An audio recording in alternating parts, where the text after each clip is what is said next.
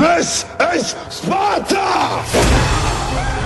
Independencia or Marte! It's one small step for man. I have a dream. E saio da vida para entrar na história. Este é o Fronteiras no Tempo, um podcast de história.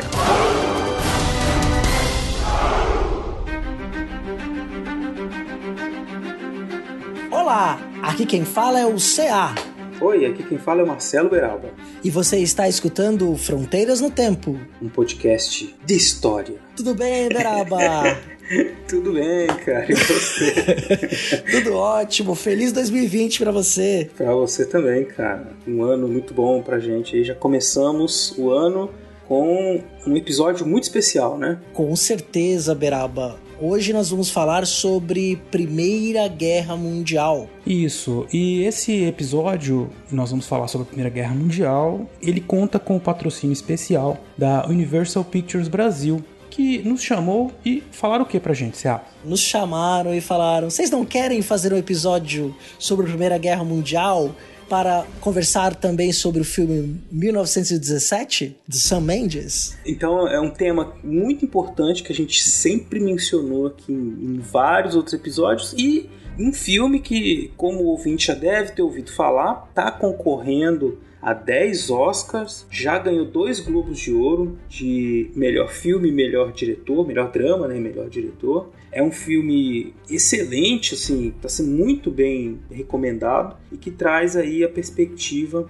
dos participantes, dos soldados, né, atuando na Primeira Guerra Mundial. A gente vai falar mais sobre alguns detalhes do filme para vocês poderem compreender qual é o contexto em que ele acontece, né, para que vocês possam ir mais preparados para assistir, porque é um filme que está estreando hoje, junto com esse episódio. Né? A gente está lançando o episódio e vocês podem ter a oportunidade de ouvir o Fronteiras e depois já ver o filme, ou vice-versa. Né? Exatamente, né? Para ter um contexto maior e poder ter uma imersão maior nesse filme que tem uma série de propostas aí interessantes. A gente vai falar um pouco disso na fotografia, na direção.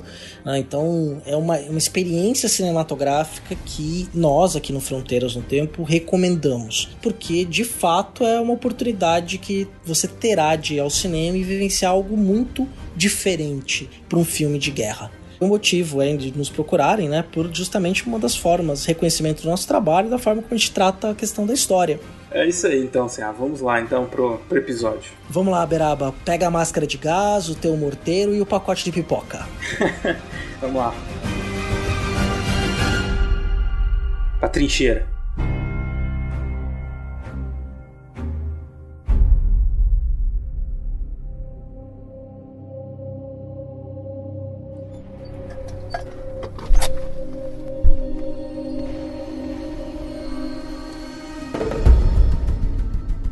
Nosso regimento dirigiu-se a Craon. Era dezembro de 1916 e a terra cobria-se de neve.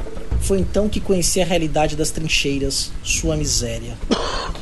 A chuva era um terror, desesperava os homens. Os capotes pesavam por causa da lama grudada neles. Nos setores mais lamacentos, os soldados cortavam a parte de baixo do casaco para evitar o incômodo. Todas as manhãs, ou quase todas, por volta das seis horas no inverno, um pouco mais cedo no verão, chegavam os homens da sopa.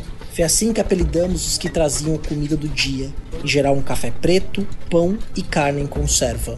O que comemos de carne em conserva, batata cozida, lentilha ou feijão. Não faltava o camembert, mais meio litro de vinho por homem, aguardente para quem quisesse e fumo. Era proibido fumar nas trincheiras, por isso muitos soldados criaram o hábito de mascar. O serviço da sopa também trazia a correspondência e as encomendas que nos enviavam. Salsicha, toucinho cozido, luvas para o inverno. Nós dividíamos tudo, éramos muito unidos. Quando as coisas se acalmavam, podíamos descansar, mas era terminantemente proibido tirar o uniforme ou livrar-se dos equipamentos. Só podíamos nos separar do capacete e da mochila. Para dormir, no abrigo, quatro vigas sustentavam um estrado que servia como beliche. Os antigos dormiam na parte de cima, os mais novos embaixo. Não demorou para eu entender por quê. No meio da noite, acordei com algo se mexendo na minha barriga. Era um rato enorme atrás de comida. Tomar banho ou se lavar não existia, não havia água.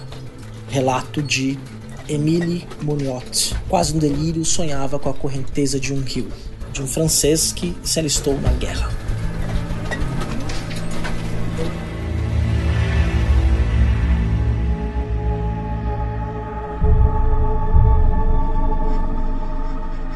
Pois então, o ouvinte já pode perceber aí um dos principais, uma das principais marcas da Primeira Guerra nesse ar, que foi a guerra de trincheiras e a vida dura, duríssima dos soldados que ficaram por muitos e muitos meses entrincheirados e vivendo ali esse cotidiano de privações, de medo, mas também de companheirismo, né, de muitas e incontáveis histórias de heroísmo, né, de coragem também, né? enfim, porque era uma situação bastante extrema. Exatamente, Beraba. A guerra para acabar com todas as guerras, como foi chamado em seu próprio tempo, foi um dos conflitos mais violentos da história da humanidade, vamos dizer assim, né? ou pelo menos da história do mundo contemporâneo, que a gente não sabe a dimensão disso, mas foi um, um, conflito que levou muitas mortes, um conflito extremamente duro, um conflito que era esperado para durar pouco tempo, né? Esperava-se que resolvesse a coisa rapidamente, arrastou-se ali por quatro anos e milhões e milhões de vidas de jovens foram arrancadas, foram ceifadas, não só de europeus, mas também de africanos e alguns sul-americanos que também participaram da guerra. Pois é, e é uma guerra que completou pouco tempo, 100 anos do seu final, né? E a gente fala pouco sobre ela, por incrível que pareça, né? Mas ela foi tanto, ou talvez até mais relevante em termos assim, de construir uma ideia de guerra para o século XX, mais que a Segunda Guerra. A Segunda Guerra ela acabou se tornando muito midiática, assim, você tem muita informação, ela está mais próxima, ela tinha um contexto que sobre o qual a gente falou muito mais né, do que a Primeira Guerra. Isso vale inclusive para os filmes, né? O filme do qual nós tratamos aqui nesse episódio também, o 1917, é um filme de Primeira Guerra o ouvinte, se ele puxar pela memória, ele vai lembrar de pouquíssimos filmes de Primeira Guerra, né? Você tem muito mais de Segunda, muito, incontáveis, né? Tanto que as pessoas até né, têm dificuldade de entender as diferenças entre elas, justamente por, por essa maior produção de filmes de Segunda Guerra. Então, é mais um ponto aí para o 1917, que é poder observar esse contexto. A Primeira Guerra, uma história da Primeira Guerra, né, enquanto ela foi importante para o século XX. E chamada contemporaneamente de a Grande Guerra. A Grande Guerra. Inclusive, até hoje, em língua inglesa, se usa muito a ideia da Grande Guerra, uhum. referindo-se à guerra de 14 a 18, né? A Primeira Guerra Mundial, a ceifadora de vidas, né? Uhum. Então, ela é, é marcante, né? E isso o filme vai trazer de maneira excepcional, né? talvez de uma maneira ainda não vista no cinema. É, porque ele tem uma coisa que o ouvinte tem que prestar atenção, porque ele é um filme que, do ponto de vista técnico, é uma obra de arte. Né? Ele construiu uma forma de contar a história como se o filme todo tivesse sido gravado em um só take, né? Então ele tem uma sequência de, de ações contínua, né? Então você sente toda aquela montanha russa de emoções você vai seguindo os personagens na trincheira como se estivesse indo junto com eles. Então é uma coisa sensacional, assim, uma experiência sensacional. Então, além de a gente contar uma história da Primeira Guerra, essa possibilidade de, por conta dessa inovação técnica que é genial do filme, você poder ir junto com os personagens é indescritível as sensações, né? De você ir junto e viver ali algumas questões da Primeira Guerra. E tem uns detalhes que o, o Sam Mendes, né, que é conhecido também por Beleza Americana, o 007... Os dois últimos 007. É, fez, né? Operação Skyfall e o, o 007 contra Spectre, uhum. ficou bem conhecido, né, por esses filmes, especialmente o Beleza Americana também foi um marco ali na carreira do diretor. Ele pegou, ele baseia-se em algumas histórias do seu avô, que lutou na guerra, né? Então ele pega essas histórias, mescla obviamente com outros relatos da guerra, tem muito material aí sobre Primeira Guerra Mundial, inclusive na Europa, é, quando estava completando ali os 100 anos da guerra, eles fizeram uma possibilidade de um acervo público digital a partir de acervos privados, que é uma coisa bem interessante, a gente vai colocar aí link no post, que as pessoas começaram então a enviar é, para bibliotecas nacionais europeias fotos, relatos, diários, para se formar uma grande biblioteca sobre a Grande Guerra. Então você tem ainda mais esse contexto que é interessante. E o filme é baseado então nesses relatos do avô, né? contando ali uma história de dois soldados que eles vão precisar atravessar o campo de batalha inimigo, correndo contra o tempo para entregar uma mensagem para evitar que as suas tropas caiam numa armadilha mortal. Né? Então tem essa urgência. Né? Então imagina isso, né? Dois soldados tendo que uma corrida contra o tempo e um filme sem cortes, vamos colocar entre aspas aí, né? Mas uhum. que te apresenta uma sensação, uma experiência de um grande plano sequência, né? que vai acompanhando o personagem, aquela câmera que anda, que vai, que explode, o personagem tá correndo, a câmera tá indo atrás dele, ele tá num lugar escuro conversando, na trincheira um momento de calma e depois ação novamente. Quer dizer, isso que é uma grande experiência cinematográfica de assistir o 1917. Exatamente. É, só lembrando para os ouvintes que a gente não vai dar nenhum spoiler do filme, então podem ficar tranquilos, podem ir ouvindo aí, a gente está falando só coisas gerais, assim, tá? Não sim, se, sim. não se preocupem. Fica tranquilo, é. o filme tá estreando hoje. Estreando seria, hoje. Seria como diz lá os fãs do... Da, como que é? Do, do cara como daquela banda lá?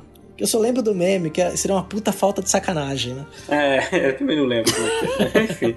É, e esse meme já é antigo, você acha? Acho que a gente já tá falando dos memes velhos já. É, é verdade, né? É bem antigo, né? Seria uma maldade é. com os nossos ouvintes, né? Estragar a experiência. Não, né? lógico, a gente não vai fazer isso. Agora, é, CA, voltando aqui pro nosso campo, que é o, esse filme, ele também tá dentro desse contexto da Primeira Guerra. A Primeira Guerra, ela. Eu fazendo assim uma comparação muito rasa, muito rapidinho com a Segunda. A Segunda Guerra a gente tem uma, uma visão muito assim, quase que maniqueísta, assim, o bem contra o mal. Você tem o Hitler do mal, e a Alemanha uhum. tentando conquistar o mundo e os outros países se defendendo. Sim. E a Primeira Guerra, ela acaba parecendo, assim, olhando por cima, superficialmente, né? Uma guerra que tem tantas causas, que tem um emaranhado de situações que explicam, que tornam mais difícil do ponto de vista, assim, vamos pensar narrativo, né? Pensar, olha, tem um herói, tem um vilão, né? Porque você tem essa série de fatores que estão lá desde o século XIX sendo plantadas ou sendo fomentadas na Europa e que levaram à Primeira Guerra Mundial. Sim, eu diria até além, né, Beraba? Não é só na Europa, né? Ela, ela, ela, ela tá em escala global, porque você tem as tensões na Ásia, especialmente né, com a China, o Japão, as Coreias, a Indochina, as tensões do Oriente Médio, a colonização africana que se consolida, no começo da Primeira Guerra Mundial, praticamente, né? Uhum. né? O colonialismo ali na África e os Estados Unidos surgindo como uma potência, querendo crescer, se expandir, Exato. e todas as questões comerciais ali que envolvem os países também sul-americanos, questão da industrialização, uhum. vocação agrícola, e aí por isso que a gente pode falar que é uma, é uma grande guerra mundial mesmo, né? Exatamente. Por isso, porque no século XIX, especialmente na segunda metade do século XIX, o capitalismo, o sistema capitalista ali se expande, principalmente a industrialização. A industrialização atinge outros países europeus, né? começa a concorrer com a Grã-Bretanha e há um grande desenvolvimento econômico, vamos dizer, dos anos 1830 até 1870, que é quando começa uma Sim. crise, uma crise que a gente chama de uma crise de excedente de capital. Né? O que, que, acontece com isso? Que havia tanto dinheiro, mas tanto dinheiro disponível nos empresários europeus que não havia como reinvestir esse dinheiro sem uma perda, uma diminuição dos lucros. E por isso eles começam a buscar formas de investimento que pudessem diminuir os custos e aumentar os lucros. E isso onde acontecia? Nos países menos desenvolvidos economicamente, por assim dizer. Né? E aí, nesses, esses países se tornando ou colônias ou zonas de influência, eram países que absorviam esse capital. Esse capital que estava parado na Europa, ele era investido e reinvestido na construção de obras como estradas de ferro, barragens ou qualquer outra coisa que pudesse representar uma movimentação desse dinheiro para que eles pudessem gerar mais dinheiro, né? Porque é assim, o que gera dinheiro gera mais dinheiro, né?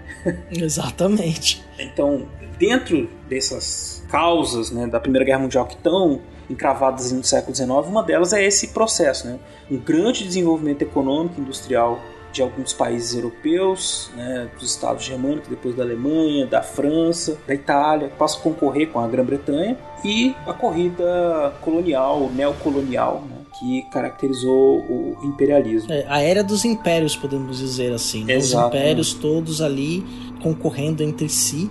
O maior império de todos, o Império Britânico, onde o sol nunca se punha, esse é bem interessante porque tem essa historinha do Império Britânico, historinha não, né? Esse lema do Império Britânico, esse slogan, a gente pode colocar assim, sem muita preocupação de ser anacrônico, porque o Império Britânico estava tão grande, tinha tantas regiões sobre suas influências, em que em nenhum lugar o sol se punha nele, né? Sempre tinha a luz do sol em algum território do Império Britânico. Exatamente. Quando o sol se punha em Londres, ele estava saindo em outro lugar, né? Porque pertenceu ao Império Britânico. Talvez é o maior império da história que a gente conheça, ou pelo menos quando se passa a escrever história, né? Se considera o início da história que nós conheçamos, né? Exatamente. E essa coisa que você falou muito interessante, a corrida era motivada por essa questão econômica, essa corrida colonial, né? Era uma busca por mercados consumidores de produtos era uma busca por território também, por uma questão política, né? Quer, quer dizer, quanto maior fosse meu império, mais importante eu era, né? Então, internamente era muito importante para o governo da Grã-Bretanha, da França, da Alemanha, ter um grande império para que a população, aí já motivada pelo nacionalismo, para que ela fosse ainda mais, amasse mais ainda né, o seu país. Então, essas disputas elas envolviam também o acirramento, o aumento do, do nacionalismo, né? dessa ideia de que a minha nação era melhor e que a gente ia se dominar o mundo e ter a maior potência do mundo, né? E, isso foi crescendo nessas principais potências de forma muito rápida e, e muito expressiva. Né? Então era muito forte esse sentimento de pertencimento à nação, de que ela deveria ser grande e por esse motivo então esse também está junto com os motivos aí da corrida imperialista, neocolonial, né? De buscar territórios para garantir esse poder, poder político. Sim, exatamente e também falo com maior segurança que o nacionalismo das ideologias políticas é aqui tem o maior sucesso. Isso, com certeza. É, ela, ela se encaixa na direita, na esquerda, no centro, né? Então é uma, uma ideologia política, e aí tem os episódios sobre ismos da política do SciCast. Tem um especialmente que a gente fala bastante sobre o nacionalismo, o link vai estar no post. E este nacionalismo, então, ele vai evocar paixões, né? E vai se embrenhar nas letras, na arte, na cultura, na criação das crianças os contos de fadas, a união pela língua, as histórias é. comuns, uma certa valorização, uma certo encapsulamento de elementos da cultura popular, que você vai ser chamado de folclore, uhum. que vai tentar criar identidade entre as pessoas mais simples, as pessoas do campo, as pessoas das cidades. Então você vai criar histórias, laços culturais, tradições ancestrais que vão dar uma ideia de pertencimento dessas pessoas a esta terra. E quem não é da minha terra não é igual a mim é inferior a mim. Exato. O que da minha terra é melhor, da sua terra não presta, né? Sim. E isso, nossa, é bem, bem, bem lembrado, né? Esse sentimento é paixão, né? É uma coisa irracional e supera todas essas barreiras políticas, né? Porque ela vai gerar uma movimentação dessas pessoas em nome da nação que estaria acima de tudo isso, né?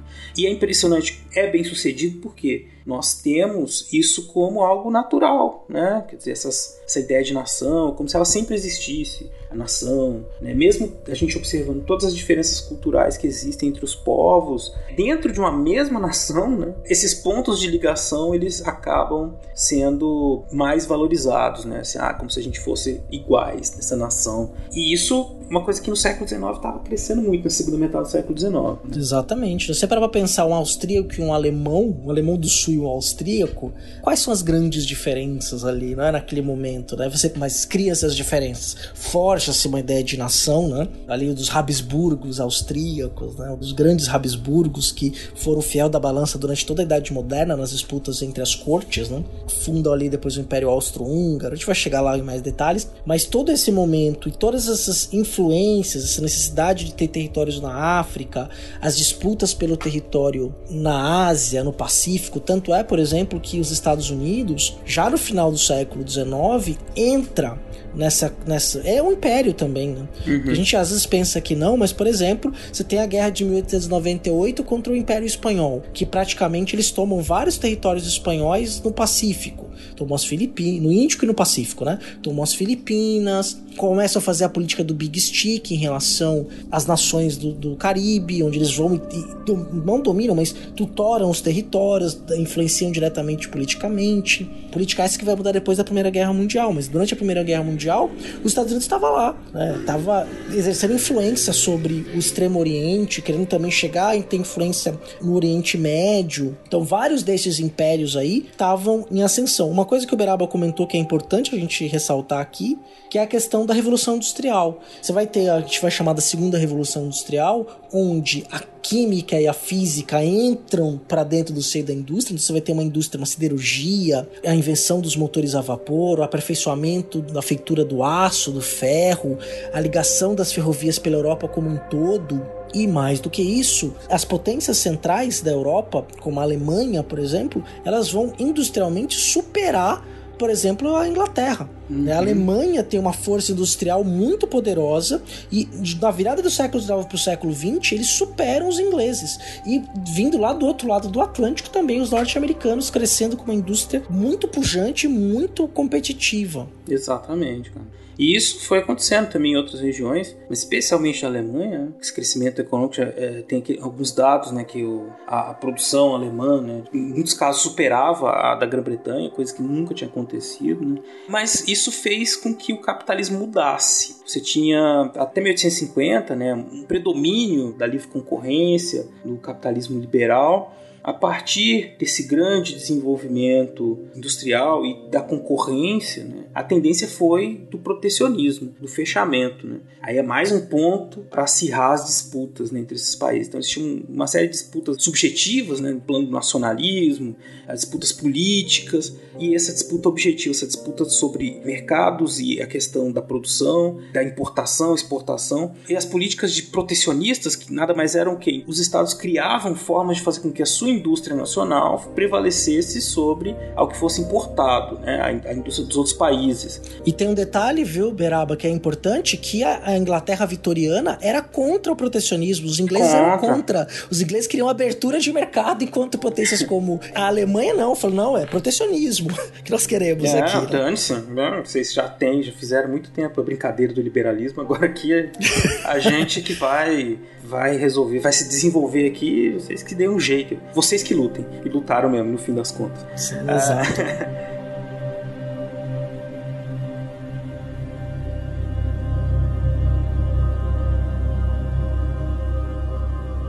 E isso fez com que né, fosse ainda se tornando mais ainda acirrado as disputas por mercados, né? Porque, bom, todo mundo é protecionista, começa a criar alíquotas de impostos de importação e a valorizar. E a produção vai aumentando. Bom, então eu produzo bastante, a Grã-Bretanha produz bastante, e para quem vai vender? Né? Não tem para quem vender porque o mercado interno ele também é limitado. A disputa internacional ela vai depender de uma série de outros fatores e aí por isso entra aquilo que eu falei antes que mais um motivo para disputa por mercado consumidores, espaço para exportação de capital, né? Porque esse dinheiro está ficando parado ali na, na Europa. E tem um outro ponto também que vai ser também uma explosão da primeira guerra, da Grande Guerra, que é justamente esses impérios começam a investir numa louca corrida armamentista.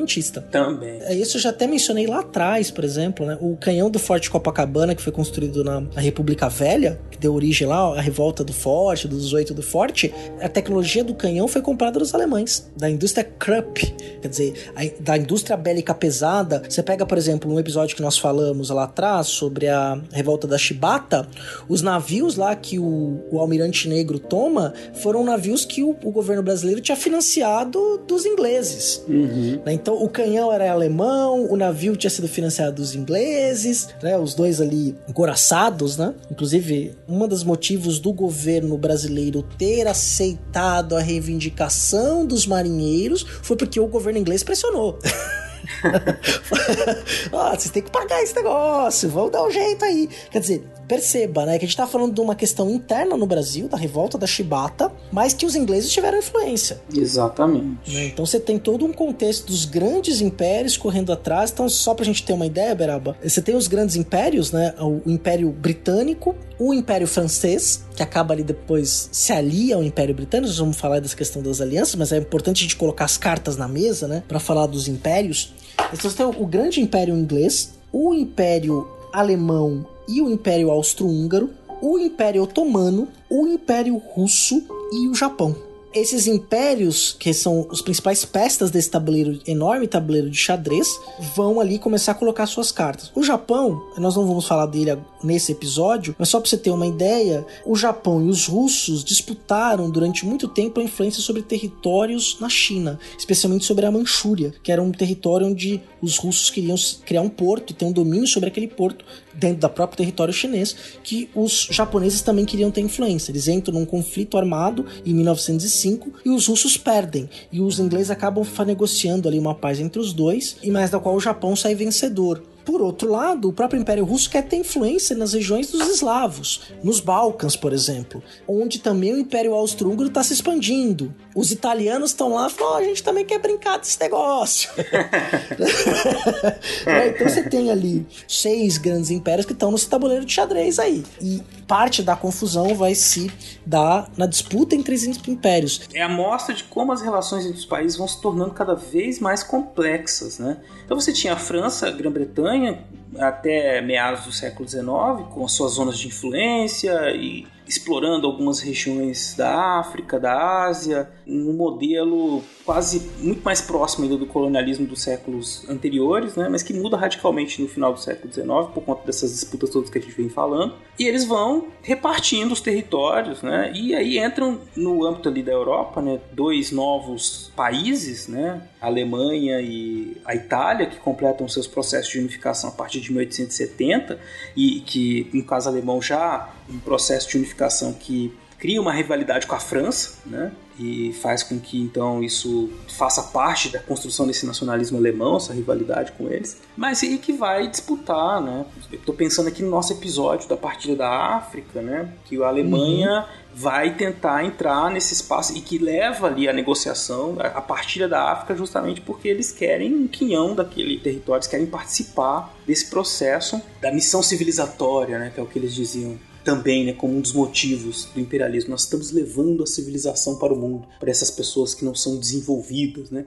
Tem uma coisa que é muito importante no nacionalismo, que é esse, esse sentimento de superioridade que tem bases na visão deles científicas, né, que eles se acham assim muito superiores culturalmente, intelectualmente do que os outros povos que eles veem como pobres, pouco desenvolvidos, né? Que está ligado aí ao racismo científico também, que é uma coisa que a gente sempre fala. A gente falou em vários outros episódios, né? Então, essa, todos essa, esses elementos culturais, mentais, estão presentes aí nesses homens europeus que estão é, governando esses países e, e impulsionando os seus países nessa corrida expansionista pela África, Ásia e Oceania e Américas, enfim. Né? E essas relações se tornando muito complexas, e eu acabei de dizer, por exemplo, tem a disputa entre a Alemanha e a França desde a formação da Alemanha, tem a corrida armamentista, que vai levar depois uhum. à paz armada, que é quando todo mundo tá com arma até os dentes, mas eles ficam ali naquele equilíbrio, né? Ó. É uma cena do filme do Tarantino, né, Beraba? Cada um apontando a arma pro outro lado, né? Exatamente. Todo mundo apontando a arma pra todo mundo numa pequena sala. Exato, porque todo mundo armado, e tirar primeiro, né, já era. E aí, essas relações, elas acabam desembocando na formação dos blocos de poder, os grandes blocos de poder, né? Então, essa concorrência política crescente entre os países vizinhos fez com que eles buscassem alianças para evitar justamente o isolamento. Bom, veja o caso da Alemanha. De um lado tem a Rússia, do outro tem a França, né? Então ela precisa de aliados, ela precisa se garantir, mesmo que ela tenha poderio, né, que ela considera muito grande e tudo mais, mas ela precisa garantir que vai ter alguém que vai ajudar ela na hora do aperto, né?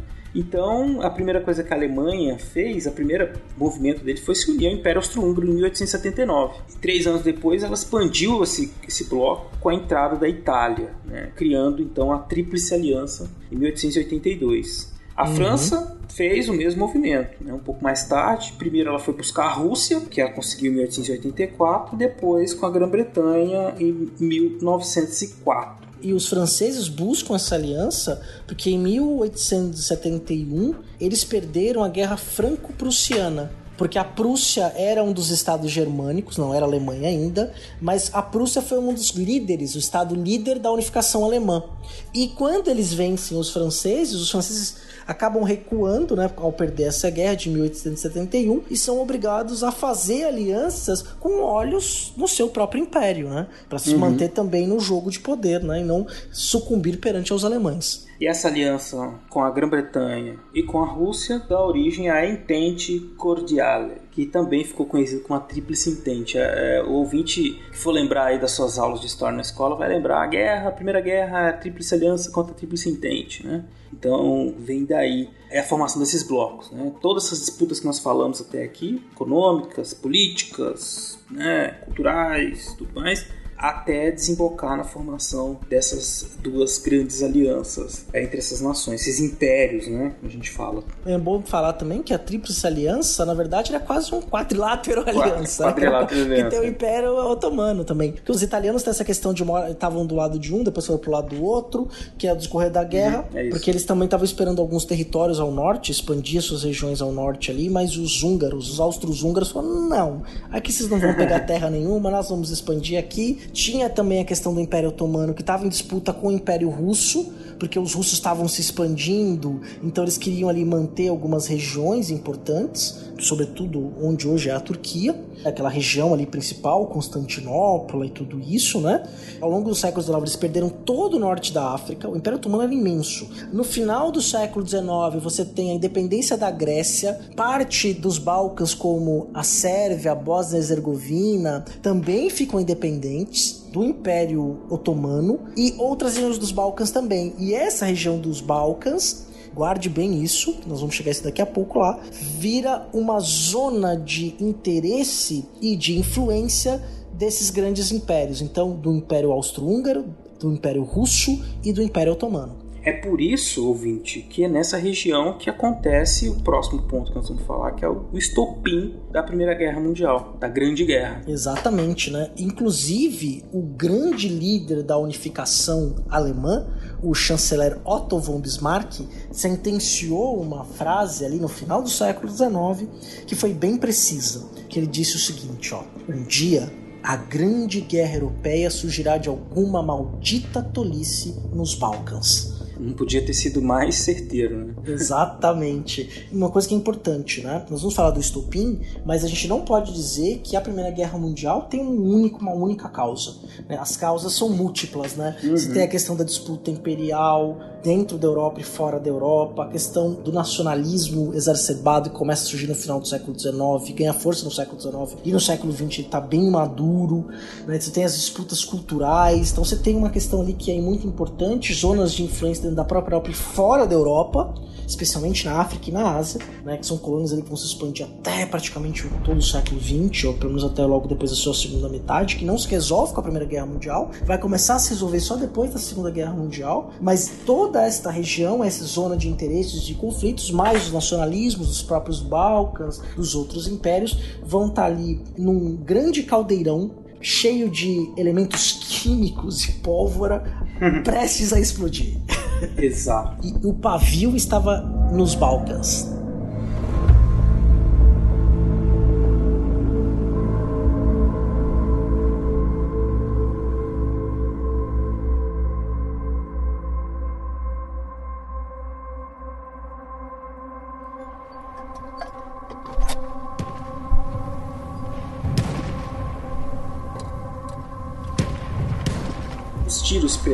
Da artilharia eram um sinal de um próximo ataque. Mais ou menos uma hora antes do momento fatídico, o chefe da seção nos avisava. A notícia sempre era um baque, pois ninguém sabia se voltaria vivo. Pilar. Uma aguardente de má qualidade era distribuída a quem desejasse. Eu nunca quis. Cerrados diante das pequenas escadas de madeira apoiadas nas trincheiras, espreitávamos ansiosos o sinal de mão do chefe da seção apontando em direção do ataque. Saíamos então aos berros. Era para fazer medo aos alemães e também para confortar a nós mesmos. Imediatamente começavam os tiros das metralhadoras e dos fuzis. Tentávamos neutralizá-los com a ajuda das granadas. O alvo nos era indicado um pouco antes, podia ser uma trincheira ou uma construção qualquer. Quando acertávamos, voltávamos com os prisioneiros alemães, que levantavam os braços gritando: Camarada! Caso o ataque fracassasse, tentávamos recuar, cada qual por sua conta e discretamente, esgueirando-se entre os arames farpados, em meio aos buracos feitos pelos obuses e granadas. Os feridos e os mortos ficavam ali, entre as duas linhas. À noite, os padioleiros do regimento iam buscá-los. Os feridos primeiro, depois os mortos. Emile Muniotti é o autor desse trecho.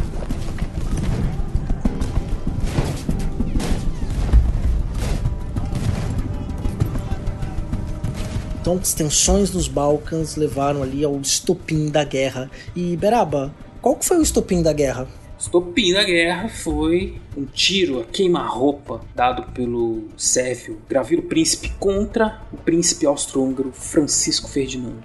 Isso dentro daquela confusão que estava nos Balcãs de zonas de influência, independências, tudo, desembocou uma série de declarações de guerra que levaram o mundo inteiro à guerra em 1914. Exatamente. Tem um elemento importante dessa região, como eu tinha dito, né? Essa região dos Balcãs, Sarajevo especialmente ali, você tinha uma libertação recente da questão do Império Otomano. Existia um movimento cujo lema era morte ou liberdade, que ficou conhecido na história como Mão Negra, que fazia parte de um processo histórico maior, que era uma tentativa de uma união entre entre os eslavos para formar a Iugoslávia, né, a terra dos eslavos, que queriam, de certa forma, unificar, criar uma aliança uh, eslava nos Balcãs. E eles então planejaram alguns atentados para conter o Império Austro-Húngaro. E por quê?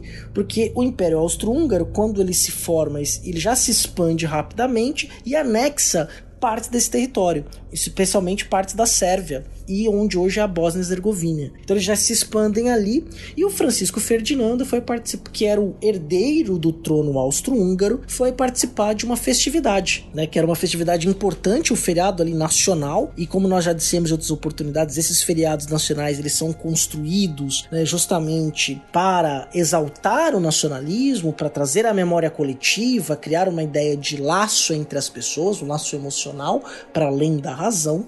Então, algumas pessoas consideraram para que ele não fosse, mas mesmo assim ele foi. E o seu cortejo inicial sofreu um, um atentado à bomba, jogaram lá um coquetel molotov, que erra o carro, ele chega ao seu lugar do compromisso, que é na prefeitura, e decide manter a programação, que era sair dali da prefeitura e ir para um outro lugar. Só que o cortejo deles erra o caminho. E o que eles erram, então, o príncipe. Olha que interessante, não? O príncipe matando outro príncipe. Né? sobrenome. não, é só o sobrenome dele. Que coincidência. Gravilo príncipe. É, não, não é, é o príncipe real, é só uma brincadeira, né? Sobrenome, uhum. mas essas coincidências históricas. Ele então consegue se aproximar do carro onde estava o arquiduque e assassina a tiros a queima-roupa o Francisco Ferdinando e a sua esposa. E isso causa então uma comoção e ativa aquilo que o Beraba tinha comentado muito bem, os vários tratados de aliança entre as, os impérios europeus, os impérios centrais contra, vamos colocar, os impérios do Ocidente e a Rússia. Exatamente. É curioso que quase que deu tudo errado, né? O Gravilo Príncipe, outro que foi contratado pela Mão Negra, junto com outros dois sérvios, o Nedjelko Kabrionovic e o Trifico Gabres, eles planejaram então ficar na, onde ia passar o carro, né? Cada um ia ter uma chance de tentar um, o atentado, né? No caso, de acertar a bomba. Já na primeira vez deu tudo errado e acabaram atingindo outras pessoas. E com esse erro, o Gravilo Príncipe acabou encontrando a chance para matá-lo. E, e, não conseguiu se matar, acabou preso, né? A ideia era que eles se matassem depois do atentado, né? Mas ele acabou preso, a arma do crime foi achada muito tempo depois, né? E aí, logo depois, o, a Áustria-Hungria, o Império Austro-Húngaro, declara guerra à Sérvia. E começa a cobrar né, dos seus aliados, porque a Sérvia recebe o apoio da Rússia, e aí a Alemanha, que é aliada do, do Império Austro-Húngaro, declara guerra à Rússia no dia 1 de agosto de 1914. E aí sucedem uma série de declarações de guerra, como no dia 3 a Alemanha já declara guerra à França. Percebam que teve o atentado, vai ter uma, uma questão para se resolver entre Áustria-Hungria e a Sérvia com relação a isso. Mas a guerra ela já estava gestada, ela já estava pronta. Né? Por isso que a gente fala de um pretexto, porque imagina que três dias depois de declarar guerra à Rússia, que não tem nada a ver com a história, aparentemente, a Alemanha já declara guerra à França. Então eles já estavam loucos para partir para a guerra. Exatamente, por exemplo, e outros movimentos desse que utilizaram da violência aconteceram, por exemplo, em 1910 também houve um atentado na própria Bósnia-Herzegovina. Na Croácia acontece acontecido também outro atentado em 1912, também sem sucesso. Em 1914, em maio, antes desse de julho, aconteceu outro atentado, quer dizer. Então você tinha já o um movimento contra a dominação estrangeira, que os jugoslavos viram assim durante muito tempo na história, né, que era um atentado nacionalista contra a interrupção estrangeira. Então a coisa ali já estava pegando fogo. Fora o que a gente já comentou recentemente, que eles estavam disputando espaços no mundo.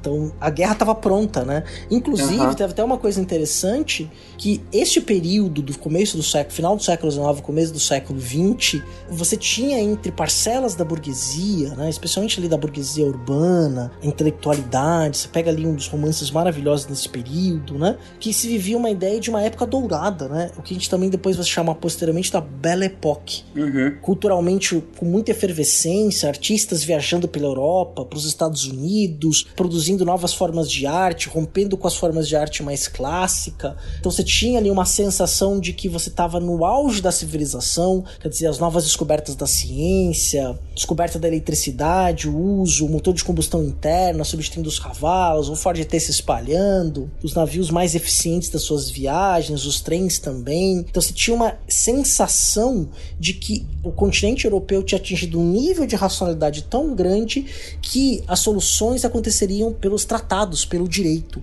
Então houve uhum. uma tentativa ali, naqueles meados de 1914, de tentar se estabelecer uma paz e tentar se estabelecer uma resolução para esses conflitos que estavam lá tensos pelo meio jurídico, pelo meio dos tribunais internacionais. O que na verdade deu em água, ou na verdade deu em tiro.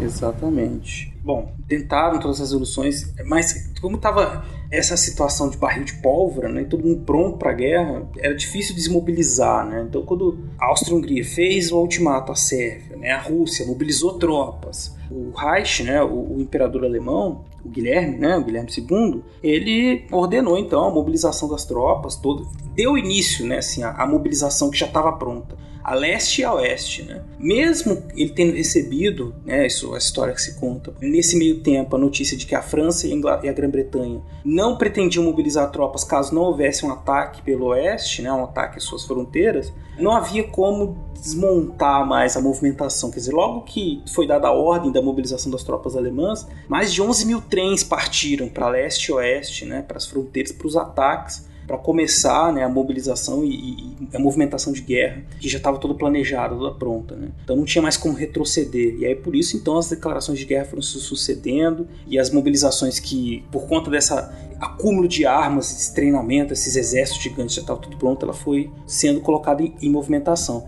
E o curioso também é perceber que todos esses, esses analistas, esses não só os analistas, os generais, comandantes, para todo mundo seria uma guerra rápida, né? Porque eles pensavam, bom, já tô cheio de arma, com um exército gigante, é só ir lá fazer isso, acabou. Ninguém imaginava uma guerra extensa, ninguém. Exatamente, né? Vamos lá e resolver isso agora, vamos resolver isso no verão. Exato. Acabou o verão, acabou a guerra.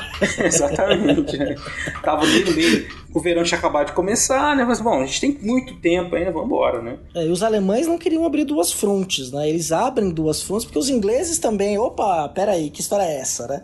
o Império Britânico também se levanta ali, então a, os alemães são obrigados a abrir duas frentes. Né? Exato, eles não, a intenção deles era justamente fazer lutar só a este, né, se fosse possível, mas houve toda essa mobilização. Para os franceses também era importante, quer dizer, esse sentimento nacional, você ter uma ideia, os franceses comemoraram a ordem que foi dada de mobilização, né? Então, se foram às ruas comemorar, tipo, finalmente a gente vai se vingar desses alemães fazer valer né, nossa superioridade. Né? Então, é, vamos retomar a região da Alsácia e Lorena desses prussianos, os alemães que não tomaram. Exatamente. Né? E aí então os franceses eles tinham planos né, de ataque, os alemães também. Né? A ideia era fazer uma invasão rápida né, uma tomada do poder, a tomada daqueles territórios e o massacre das tropas inimigas. Né? Faltou combinar né, com os russos, como a gente diz aqui, né? Uhum. É, mas, mas, faltou combinar entre eles, porque a verdade é que o poderio, né, os diferentes níveis de poder acabaram se anulando, né? Eles tinham não tinham como avançar um sobre os outros. Né? A Primeira Guerra começou como uma grande guerra, né? Uma guerra geral e muitas movimentações de tropas, como nunca tinha acontecido na história da humanidade, mas logo ela se tornou uma guerra estacionária. Depois das primeiras grandes batalhas, ela virou então uma, uma guerra entrincheirada, né? justamente porque não havia condição de penetrar nas linhas inimigas. Né? Exatamente, né? E você tem uma, uma questão ali que é interessante, né? Que os alemães já tentam fazer um movimento rápido ali. Eles falam: olha, nós vamos fazer o seguinte: nós vamos executar o antigo plano, nós vamos flanquear a França indo por Flandres, pela Bélgica, e vamos atacar Paris. Exato. Só que eles não combinaram com os belgas, né? Tinha que invadir a Bélgica. Era o, era o famoso plano Schifflen. Então é isso que o CA falou. Atacar pela Bélgica, entrar na França, no norte, ocupando a região da Picardia. Depois Paris. E a vitória, né? A França ela tinha o, o plano 17 para atacar, como disse o Ceará, as regiões da Alsácia e Lorena né? e se vingar né, da derrota da Guerra Franco-Prussiana de 1871. O plano dos franceses fracassou já em agosto de 14 mesmo, logo que foram executar o plano, fracasso total o exército francês acabou sendo empurrado de volta para o seu território, né, por conta da defesa alemã. E o plano alemão, ele deu razoavelmente certo, o ataque a partir da Bélgica, e fizeram o exército francês recuar né, para tentar um contra-ataque na Batalha do Marne, já no início de setembro, primeira Batalha do Marne, né, que acabou sendo também um dos momentos decisivos uma batalha que começou em setembro de 1914 em que a França tentou vencer, furar as linhas inimigas. Uma coisa importante se dizer é que aqui a gente está no, no, início das batalhas e aquela percepção né, de que vai ser rápido e todo mundo usando todo o seu poderio militar, artilharia, cavalo, canhão, soldados, milhares, milhares de soldados mas ainda há essa perspectiva de movimento, né? Mas começa a se formar as linhas, né? Que são as linhas que depois formariam as trincheiras. Começa a se perceber que é difícil furar as linhas inimigas. E aí, a partir dessa batalha do Marne, durante todo o ano de 1915, 1916, 1917 vai perdurar em todas as batalhas esse sonho, por assim dizer, esse desejo de furar as linhas inimigas que vai se tornando cada vez mais difícil. Exatamente, Beraba. Embora a Primeira Guerra Mundial vai introduzir uma série de inovações, os primeiros blindados, que nós chamamos popularmente aí de tanque de guerra, aviões, o uso da metralhadora. Tudo bem que a metralhadora já tinha sido usada na Guerra dos Boeres, né? Só que o fato de se entrincheirarem acaba gerando ali uma imobilidade da guerra. Uhum. Por incrível que pareça, é uma guerra que acaba sendo muito lenta. E esta lentidão levava a meses de batalha, às vezes para a tropa vencedora avançar 12 quilômetros, entendeu? Uhum. Uma coisa assim quase impensável, né? Você para você ficar pensando lutando 3, 4 meses para você avançar um pouco no front e aí você vai para novos meses de batalha sangrenta e a perda de vida humana num nível nunca antes visto na história europeia, podemos colocar assim, ou até mesmo na, no mundo contemporâneo na história mundial.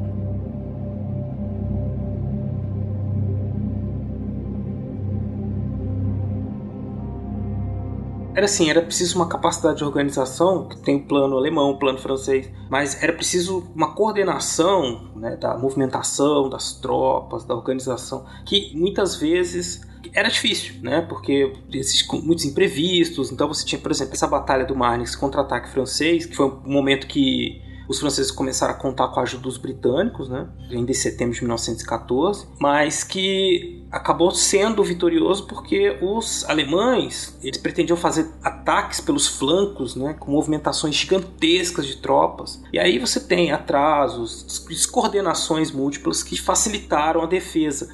E aí você tem esses planos, né, essas movimentações, elas têm uma contraofensiva, uma, contraofensiva, né, uma, uma forma de se defender e a trincheira acaba favorecendo, né, o estacionar que essa guerra se estacione ali, porque por mais que você jogue bomba, passe, tente passar com tanque, ou tente avançar, quer dizer, você está sempre se debatendo ali com mais gente naqueles buracos, né? E aí você tem uma batalha muito importante ainda, Beraba. Eu vou falar de uma que está acontecendo no fronte ocidental, vamos dizer assim, em Flandres, ao norte da Bel, noroeste da Bélgica, né? Que ela durou de 19 de outubro a 22 de novembro de 1914, que foi a primeira batalha de Ypres. Só para recapitular, os alemães estão correndo pela Bélgica e tentando dar uma volta pela Bélgica para flanquear e entrar em Paris, como o Beraba muito bem mencionou agora há pouco. Os franceses foram tentar correr para tomar Alsácia e Lorena, e aí eles são obrigados a recuar porque eles perdem. E os alemães, achando que iam ter uma passagem rápida pela Bélgica, porque ah, inclusive existia um tratado de neutralidade belga, né, que a Bélgica ali era um território neutro, os belgas passam a resistir. Né, e aí os, ah, as tropas francesas chegam e aí você começa a ter uma série de batalhas. Isso vai no fronte ocidental, muita coisa ficou ali no território Flandres e Bélgica. Né? Muitas dessas batalhas, tanto a primeira batalha de Ypres quanto a segunda também. E todas essas batalhas acontecendo no fronte ocidental, né? Os franceses sonhando com o rolo compressor russo, né? Quer dizer, olha, então a gente aqui está estacionando, né? Tá difícil enfrentar os alemães na parte oeste. Esperava-se uma ação contundente do exército russo contra os alemães, fazendo com que se diminuísse a força né, do exército do Império Alemão. Mas uhum. os russos fracassaram, né, miseravelmente. A Rússia enviou tropas preparadas para a fronteira com a Alemanha e sofreram uma derrota, como a gente diz, de goleado, foram arrasados. Né? O que acabou, inclusive, abalando muito o moral das tropas do czar. Exatamente, Brabo. E tem um detalhe, né? A frente oriental da guerra, ela não foi caracterizada pelas trincheiras. Uhum. Ela era uma batalha mais rápida, vamos dizer assim, né? Um rápida comparado ao Ocidente, né? Por exemplo, quando os russos invadem aí, que você estava mencionando a Prússia Oriental, é em 17 de agosto. E aí, 26 de agosto, já veio o contra-ataque alemão. Os alemães estavam em menor número, e mesmo assim, por serem uma tropa melhor preparada, sobretudo os prussianos, eles conseguem então chegar a esse, essa vitória cachapante contra os russos em seu próprio território. Porque o exército russo não era o exército russo que a gente está no nosso imaginário, o exército soviético, né? Uhum. Soldados profissionais. Era o exército russo de convocação obrigatória. Então tinha muito camponês né, envolvido, gente que não tinha treinamento nenhum, que provavelmente o que atirava era para caça né, o manuseio da arma, nem todo mundo tinha arma, então os alemães andaram de passeio.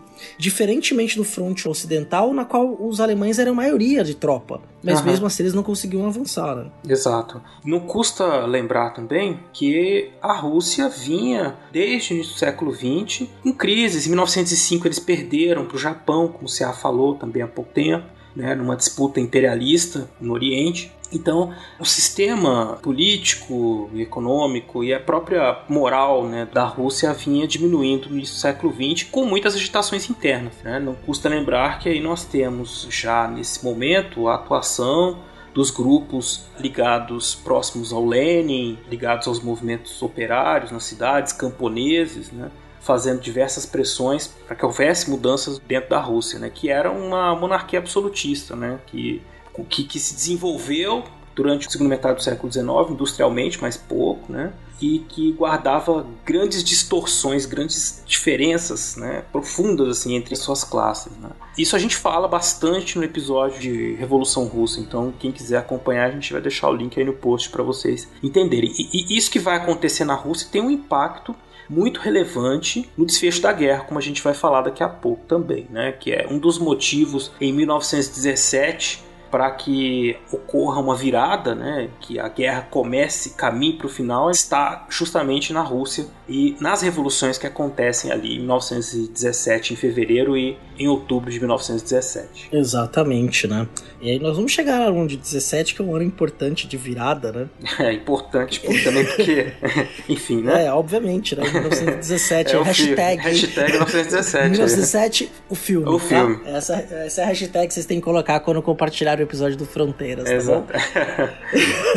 Exato. É, nos ajude aí. Também se vocês tiverem disponibilidade, interesse, né, condições, vocês também podem ajudar o projeto a chegar cada vez mais longe nos apoiando no Padrim. Exatamente. Que é o padrim.com.br barra Fronteiras no Tempo. Vocês vão nos ajudar a produzir esse programa e criar novos conteúdos para vocês, né? enfim, dar continuidade ao nosso projeto. Exatamente, Beraba.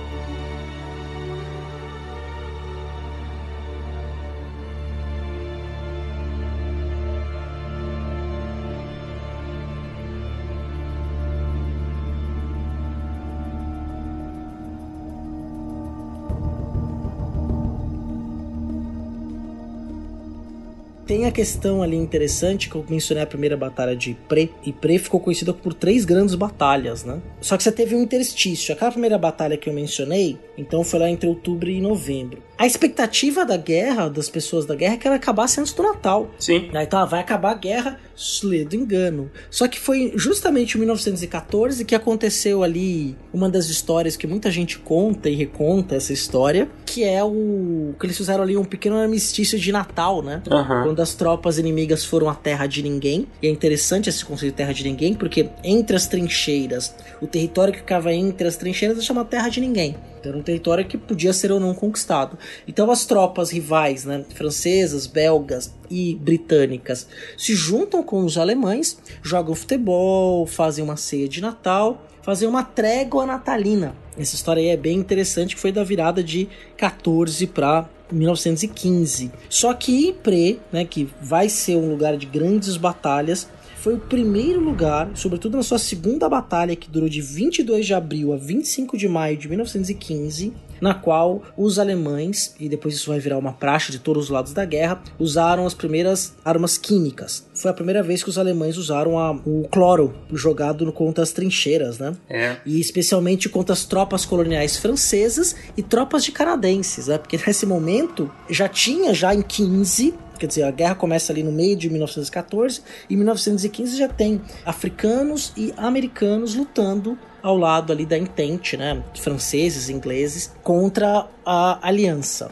É, e é interessante você falar isso porque, bom, a gente tem guerras acontecendo, batalhas acontecendo na África também, por conta justamente de ter sido ali esse continente partilhado pelas potências europeias, né? Então você tem algumas frentes de batalha ligadas ao Império Alemão, em agosto de 1914, já em julho 14, 15, né? Os alemães, os ingleses os franceses estão se enfrentando ali, né? Pelo controle de algumas regiões. A Alemanha tinha poucos territórios na África, mas ela conseguiu manter ali alguns desses territórios, com algumas até uma história interessante que é a do general Letov Vorbeck, que ele tinha 300 alemães e 2 mil nativos. E ele conseguiu resistir no sudoeste africano por quase todo o período da guerra. né? Ele fez um- uma espécie de guerra de guerrilhas com esses poucos soldados que ele tinha e saiu de lá sem ser derrotado. Né? Inclusive, ele foi, em 1919, recebido na Alemanha e festejado como o alemão invencível, né? o único que saiu ileso da guerra. A rendição alemã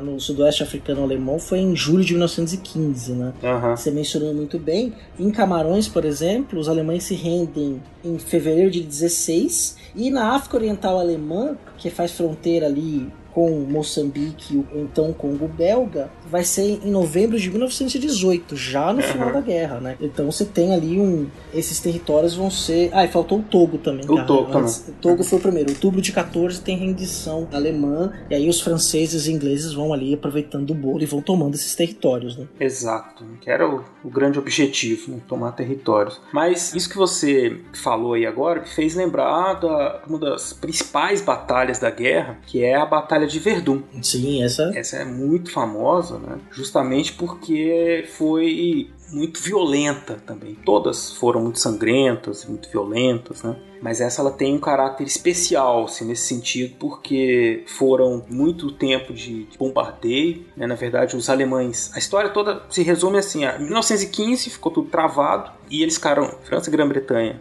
e a Alemanha do outro lado, eles ficaram tentando bolar um plano, né? De, como eu disse, penetrar nas linhas inimigas. E aí os alemães planejaram por muito tempo, acumularam tropas, eh, artilharia em Verdun, enquanto os franceses buscavam e planejavam e acumulavam tropas para fazer um ataque nas margens do Rio Somme. Então havia aí então essa por parte dos dois impérios, né, a tentativa de promover um ataque massivo que seria invencível. Né? O ataque alemão aconteceu primeiro, aí houve toda uma guerra assim, de espionagem, contra-espionagem, né? porque todos os soldados franceses que eram resgatados informavam que estava havendo um acúmulo de armas de pessoal em Verdun, mas os comandantes franceses não acreditavam muito nisso, continuaram juntando sua artilharia e sua, seus recursos para o ataque nas margens do rio Somme. Porém, em 1916, os alemães então já começaram o ataque, né? E no dia 21 de fevereiro de 1916, os soldados franceses eles foram acordados por um dilúvio de fogo. Num dia só, os alemães mandaram 2 milhões de obuses, de bombas, né, contra uma frente né, de poucos quilômetros que estava ali deles, né, e destruiu tudo. Né. Eram 270 canhões franceses contra 1.300 canhões alemães que podiam lançar 3 mil bombas por dia, cada um. Né? Então são 1.300 canhões lançando 3 mil bombas por dia.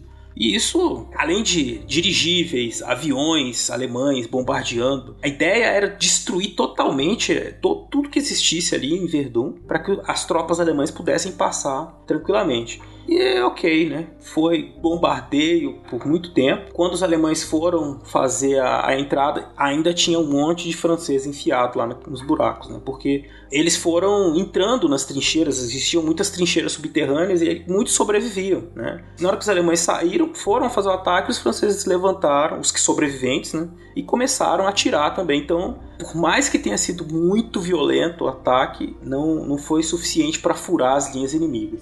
Pensa você numa situação dessa, né? Escondido embaixo da terra, com fome, com frio, chovendo bomba, né? Uhum. E aí você sai dali e encontra a tropa inimiga próxima a você, né? Inclusive, Beraba, é, nesse momento que os, a Entente, né, os britânicos e os franceses achavam que tinham vencido os alemães, estão tentando cruzar Verdun, que os alemães começam a sair debaixo da terra, eles recuam e pouco tempo depois eles retomam com carga total para ganhar incríveis míseros 12 quilômetros. E para ganhar esses 12 quilômetros nessa região de Verdun, foram um milhão de baixas. Né? Quer dizer, só para você ter uma ideia do que a gente acabou de mencionar aqui sobre a violência que foi essa batalha de Verdun. Uhum. E aí você tem também uma questão que é, que é interessante, né? Você falou da questão. São duas coisas que eu vou comentar. Uma é só um parêntese, né? Eu tava lendo um livro para me preparar para isso, né? Você falou dos dirigíveis e dos aviões, né? E aí uma coisa que me deixou assim bem. Nossa, que sacanagem. Né? Eram dois autores ingleses. E assim, eles falam dos dirigíveis,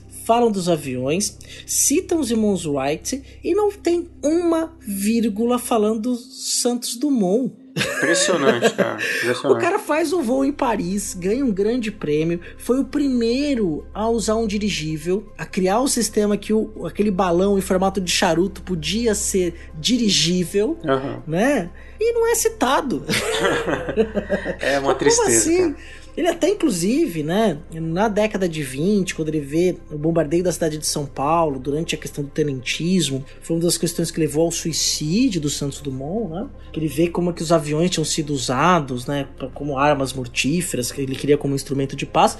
Mas a historiografia estrangeira, ao que me parece, eu não sou conhecedor da historiografia estrangeira profundamente, não menciona o Santos Dumont, né, o que é uma injustiça histórica, vamos dizer assim, não é nem por ufanismo uhum. patriótico, né, nada disso mas porque foi ali um homem muito importante. Ele estava na Europa, ele estava na França. Sim. Né? Quer dizer, né? não foi um negócio que ele foi feito assim, né? apenas no Brasil. A gente fica, ah, porque é o Brasil. Não, tava no centro, ali, tava na principal capital do mundo, na principal capital europeia, né? que era Paris. Paris dali do século XIX pro século XX, começo do século XX, na Cidade das Luzes, a, a, o símbolo da Belle Époque faltou um bom relações públicas pro Santos Dumont aparecer. Eu, mas tem uma batalha que tem muitos detalhes. A gente, nesse podcast a gente podia fazer um só sobre a batalha de Verdun, né? Porque tem aquela Sim, coisa. Exato. Os comandantes franceses, ah, não acreditavam. Eles meio que jogaram no sacrifício. Pensaram o seguinte: olha, deixa o pessoal lá em Verdun dar um jeito, que enquanto isso a gente vai preparando nosso ataque no sono e vamos pegar os alemães de surpresa e tal. Então foi uma resistência francesa foi heróica, né? Os poucos soldados, pouca artilharia que eles tinham lá, eles conseguiram resistir por um bom tempo, mesmo com a falta de ajuda expressiva né, por parte dos próprios comandantes franceses. Né? Assim, a violência, a, a dimensão, quer dizer, aquela coisa arrasadora, né? Essa batalha, a Batalha do Mar, então ela inaugura esse tipo de massacre que ficou muito comum depois na Segunda Guerra Mundial, né? Uma guerra assim, de destruição total, que foi o que os alemães tentaram fazer ali nesse momento. E aí você tem também os austro-húngaros, a gente está falando muito da Alemanha né, e da Inglaterra e da França, mas os austro-húngaros estão travando as suas batalhas contra os russos também. Uhum. Né? Inclusive, em 1916, eles tomam um revés dos russos na, na Bielorrússia, na Ucrânia e na Romênia,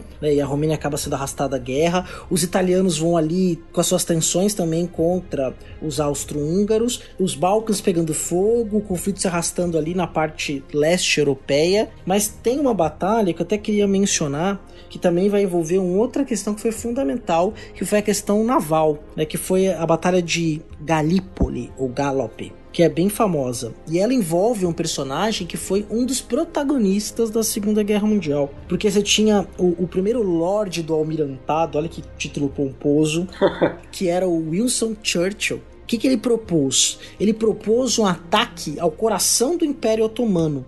Então, o Império Otomano estava alinhado à Alemanha e à Áustria desde 1914. E aí, essa campanha de Galípoli, que foi entre 15 e 16, consistiu na tentativa dos aliados, eles mobilizaram uma grande frota naval e tentaram atacar Constantinopla, ou Istambul, né? Meu Deus. e fracassam miseravelmente. As defesas turcas eram comandadas por um general chamado Mustafa Kemal Ataturk. Eu não sei se o Ataturk é assim que fala, porque né, o meu árabe, eu não sei árabe, né? Então eu tô indo meio que uma leitura minha em português. Né, mas o Mustafa Kemal, ele foi um dos grandes resistentes, né? E o fracasso da batalha foi tão grande que o Churchill perde o posto que ele tinha. Uhum. Ele é deposto, ele perde o cargo, porque é, foi uma batalha que mobilizou muita gente, foi ali para tentar tomar, mas quando eles passam pelo estreito de Dardanelos, né, os navios britânicos e franceses, né, foram afundados por minas, por correntes e contra as defesas inexpugnáveis, vamos dizer assim, fazer um drama, né, do Império Otomano. Uhum. Quer dizer que também era um player importante ali, que está disputando ali as suas disputas. A gente nem vai entrar muito nisso, mas, por exemplo, em 1916 você tem uma revolta árabe, né, que é comandado por um agente secreto. Agente secreto não, um homem ligado ao Império Britânico, foi o Lawrence da Arábia. Exato. Quer dizer, e aí você tinha o antigo Império Safávida, o Império Persa, que estava ali também, que eles se desfazem. E aí vai dar, tem um acordo que vai dar origem aos principados árabes, entre americanos, ingleses e franceses do pós-segunda guerra, Mun- Primeira Guerra Mundial.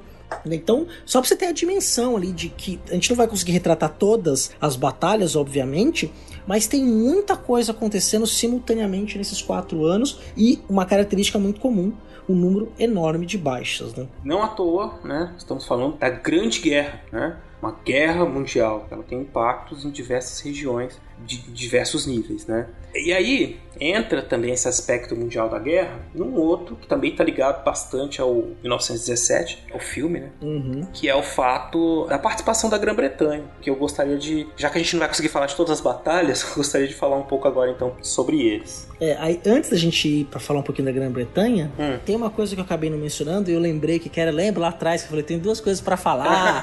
aí eu só falei de uma. Então fecha aí seu parênteses, vai. Uma outra coisa também que foi característica da Grande Guerra, e isso não era algo tão comum de acontecer, que foram os violentos ataques contra a população civil. Isso. né? Tanto os russos quanto os alemães, também os austro-húngaros, né? Assim, o número de estupros que aconteceu nessa guerra foi imenso, de todos os lados da guerra. né? Então, populações civis eram perseguidas, mortas aos milhares, quer dizer. É. Então, isso foi também um impacto muito grande, né? Que aparentemente as populações civis eram, de certa forma, protegidas, mas na Grande Guerra isso foi colocado de lado. Então, você tinha ali uma vo- voracidade e tem uma coisa que é interessante, que esse ataque às populações civis feitas pelos alemães foi habilmente utilizado pelos ingleses e franceses e também vai ter repercussão na opinião pública dos Estados Unidos. A gente vai falar no nosso quarto bloco, que vai então no ano de 1917 dar essa grande virada na guerra, né? E inclusive que os alemães passaram a ser muito mal vistos no Ocidente. Viraram os vilões da história né? depois disso. Exatamente, exatamente. Bom, então vamos à Grã-Bretanha, né?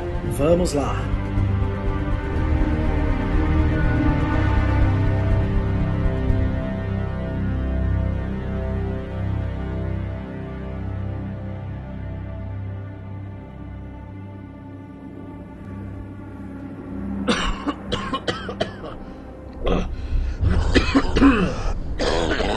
Gás era um inimigo terrível. Dava para sentir o cheiro de muito longe. Ninguém precisava avisar. Logo enfiávamos nossas máscaras. Todos nós passamos de um modo ou de outro pelo gás. Eu mesmo conheci os ataques de gás em 1918 e tive o início de intoxicação.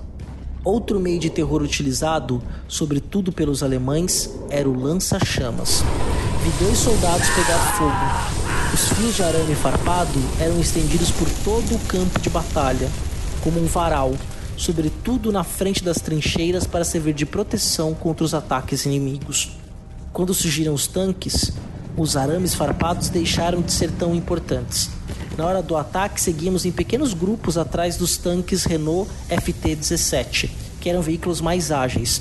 Os tanques ingleses, grandes e pesados, muitas vezes ficavam atolados nas crateras abertas pelos obuses. Relato de Jean-Paul Marais.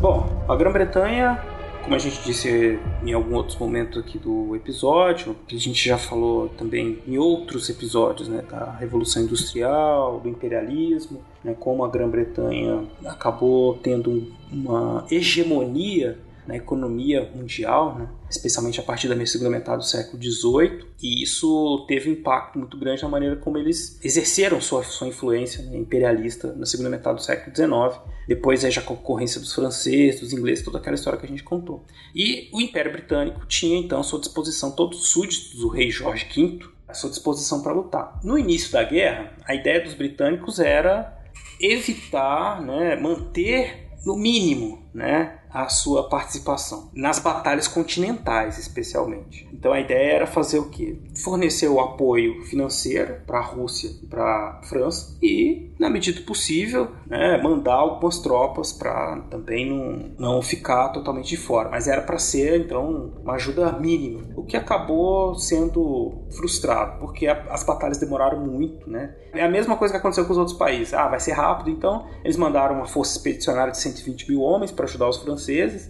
Depois, eles foram obrigados a fazer novas convocações, né? E o Império Britânico, no fim das contas, ele acabou enviando 2,5 milhões de homens para a guerra. Dos 120 mil homens iniciais, que eles achavam que seria suficiente para vencer a Alemanha, acabaram com 2 milhões e meio. Foi até mais, Beraba. A Grã-Bretanha, no total da guerra, junto com a Irlanda, né, Grã-Bretanha e Irlanda, eles chegaram a enviar 6,1 milhões de soldados. Sim, Cé, mas é, acho que eu não, não, me expressei bem. Eu estava é, falando do que veio do Império Britânico, né, não da Grã-Bretanha especificamente. Né? Ah, sim, as colônias, né, as colônias. Health, né? Inclui aí Austrália, Canadá, Nova Zelândia, que também mandaram aí os seus soldados para lutar ao lado dos britânicos. Mas quem mais mandou foram os indianos, por incrível que pareça. Então você tinha milhares de indianos lutando na Europa em nome do Império Inglês. É, e aí era uma colônia, né? Quer dizer, não havia independência ali ainda da. Não havia o Gandhi, né? Uhum. Nem o Paquistão também. Né? Não. Tava tudo ali num bloco sob controle britânico. Exato. E fora isso, como você disse, os canadenses, neozelandenses, sul-africanos, né? Todos eles participaram de alguma maneira ou de outra lutando em favor do Império Britânico, né? Exatamente. Aí pra você ter uma ideia, Beraba, você falou aí foram mais de 103 mil baixas. Né? Quando a gente fala baixa, não necessariamente nós estamos falando aí de mortos, né? mas as baixas também incluem os feridos. Né? Mas é um número muito grande, né? muito considerável, entre feridos e mortos, né? um número bem alto. Inclusive, quando a gente está falando da Grã-Bretanha, nós estamos falando do centro econômico do mundo. Londres era a grande capital do mundo, né? o grande mercado financeiro, a grande economia era a economia do Império Britânico. Uhum. É tanto é que, se a gente parar para pensar na nossa vida cotidiana, a gente mede o fuso horário a partir do meridiano de Greenwich, que fica na Inglaterra. Quer dizer, só para vocês terem uma noção aí de como, de fato, a ilha britânica era o centro do mundo contemporâneo. Exatamente, né? Essa expectativa, né, de participar rapidamente da guerra ou se envolver ou envolver-se, né, o mínimo possível, acabou sendo frustrada porque os interesses, o que estava em risco, né, para a Grã-Bretanha também era muito grande. Quer dizer, eles tinham que enfrentar os alemães nos mares. Não custa lembrar que também começa uma guerra submarina durante a Primeira Guerra Mundial, né? Uma guerra nos mares e submarina também, que os ingleses têm que dar conta, né? Porque afinal de contas, sempre o grande império inglês que superou, né, no século XVIII os espanhóis e portugueses como grandes mestres dos mares, né? Eles tomavam conta, né? A marinha inglesa era imbatível, deveria ser, né? Mas e vinha enfrentando muitas dificuldades por conta dos ataques alemães também nos mares. É, os U-Boot, depois ficaram conhecidos como U-Boats, né? Ou barcos que navegam embaixo do mar. Em alemão a palavra é imensa. e aí, em português é submarino mesmo. Que era uma tecnologia nova criada pelos alemães, né? Que isso que é bem interessante, né? A Grã-Bretanha que cria, inventa a indústria, mas a gente não pode esquecer que grandes mentes estavam espalhadas ali pela Europa como um todo, sobretudo na Europa central e ocidental. Né? Então, o investimento de ciência na indústria bélica foi muito grande, inclusive possibilitando a construção desses navios que eram inicialmente indetectáveis, né? E aí depois uhum. os ingleses mudam sua estratégia, eles começam a fazer comboios, né, de colocar navios que traziam suplemento numa certa posição, criam é uma espécie de sonar que consiga captar, jogam minas, né, que vão ficar em determinadas altitudes, que eles regulavam a altitude dessas minas, que os submarinos quando começavam a submergir, a emergir, na verdade, batiam nessas minas e acabavam naufragando, né? Mas isso demorou algum tempo. Essa batalha no mar, né, contra os U-Boots, os alemães levam a melhor no boa parte da guerra. É na segunda metade da guerra que essa situação muda. Com a entrada dos Estados Unidos também acaba Exato. levando a uma, uma virada, com, com tudo, né? Quando a gente vai falar daqui a pouquinho já também. Mas aí a participação inglesa tem então a ver com esse contexto e com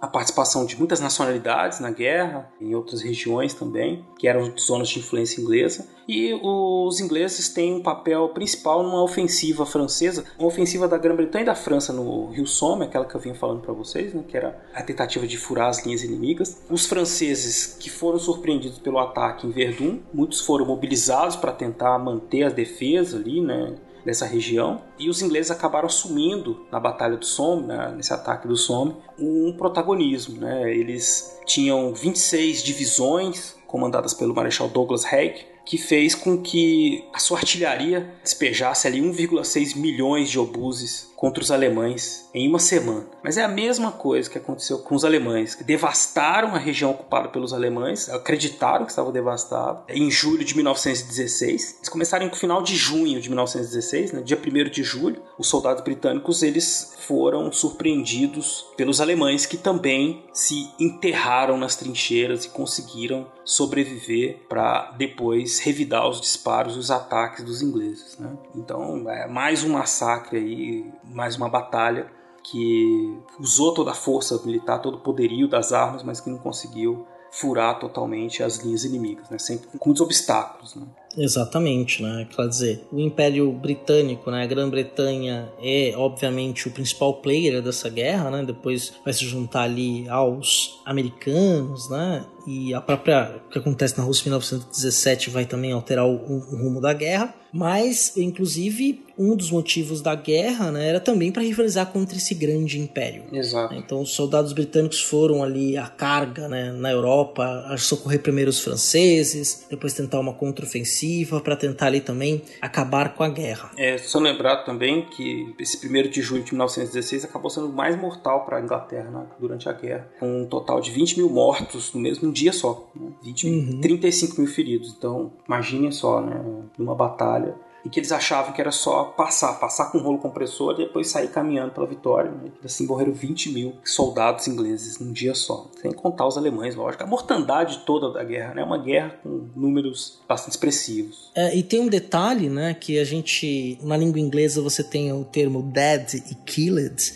né, que seria mais basicamente morto. Em português dá para ter tradução morto e assassinado. O número de mortos que não foi atingido necessariamente por um projétil, por um morteiro, por um estiraço de granada, é imenso por conta da própria característica da guerra das trincheiras. E aí é um mundo ainda sem o antibiótico, né, sem a penicilina. As pessoas morriam no fronte doentes, uhum. diarreia, outras. Imagina ali chuva, e aí os pés molhados, as doenças começavam a se espalhar, aqueles homens todos amontoados, gente que tomava tiro, que morria. Então você tem aí esse detalhe que é bem importante ser dito. E lembrando de uma coisa, a gente falou das trincheiras, vários filósofos intelectuais participaram, historiadores, sociólogos participaram da guerra, né? O Wittgenstein, pelo lado alemão, importante filósofo alemão, austríaco, na verdade, né? Wittgenstein é austríaco. O Lucien Febvre, o Marc Bloch, que vão ser historiadores franceses muito importantes aí, que vão inclusive desenvolver os seus estudos principais na cidade de Estrasburgo, que está na região da Alsácia-Lorena, depois da Primeira Guerra Mundial. É, Marc Bloch, inclusive, morre na Segunda Guerra Mundial. Mas também você teve uma outra figura francesa importante, que é um dos grandes nomes da sociologia e da antropologia, que é o francês Marcel Mauss. E ele tem um texto chamado Técnicas Corporais, que está no livro chamado Sociologia e Antropologia. Vai ter indicação bibliográfica no post. Que ele fala, nesse texto em específico, eu trabalho muito nas minhas aulas de antropologia, ele vai dizer que várias formas como a gente expressa as nossas coisas com o corpo, como a gente come, como a gente seita, como a gente dorme, como a gente caminha, e entre outras várias possibilidades que a gente faz durante a vida, ele vai chamar de técnicas corporais que elas são aprendidas socialmente. A gente não tem uma consciência clara disso, mas isso é um aprendizado que a gente traz do ponto de vista social. E ele ao fazer a explicação, ele menciona uma experiência dele na Grande Guerra. Ele serviu, né, ele foi um soldado francês durante a Grande Guerra, ele é afastado do fronte porque ele é ferido, e ele conta que em determinados momentos, quando iam trocar os turnos entre soldados franceses e ingleses, precisava substituir todas as pás, acredita, Beraba? Por quê? Porque a questão das técnicas corporais os franceses e os ingleses não conseguiam se adaptar às pás um dos outros, porque a técnica de longo prazo desenvolvida nas sociedades de cavar e o instrumento desenvolvido para fazer esse trabalho, os corpos não se adaptavam. Então, assim, ele conta que era absurdo, que chegava, às vezes vinham é, carregamentos com 100 mil pás, e aí tiravam essas 100 mil pás, traziam outras 100 mil pás, quando trocavam precisava cavar a trincheira, quando eram os ingleses e quando eram os franceses, né? É um detalhe bem interessante que é totalmente atual, porque vai além de um momento histórico específico, tem a ver com uma questão sociológica e uma questão de como a realidade é construída socialmente, mas que chamou muita atenção, eu sempre realço esse momento do, no texto, quando eu estou trabalhando com meus alunos, esse relato do Marcel Mauss sobre a sua participação na Grande Guerra e esse detalhe que foi, detalhe não, foi extremamente importante, porque as trincheiras tinham que ser cavadas. É, não tinha como, né? E em meio a essa, esse conjunto de batalhas, é, quer dizer, a participação dos ingleses, os ingleses vinham então nessa essa coisa do império inglês, da defesa dessa hegemonia inglesa, né? Na França, já em 1917, havia uma série de agitações contrárias à guerra, né? Dentro das tropas francesas havia uma série de motins que foram massacrados, que foram reprimidos de forma selvagem, violenta, né? execuções sumárias, fuzilamento, enforcamento, esquartejamento, enfim. Quer dizer, o sujeito que se recusava a lutar, né? porque já não via mais sentido na guerra. Havia então também uma série de greves, movimentações mesmo da população civil contra a guerra. Isso foi acompanhando as derrotas e o imobilismo da guerra. Né? E aí nós chegamos né, em 1917 estamos em 1917, então um ano que essa guerra já provoca um desgaste muito grande, um desgaste que começa a atingir o país que estava, digamos, mais ganhando com a guerra até então, que era os Estados Unidos, né? Que é o que a gente vai falar agora.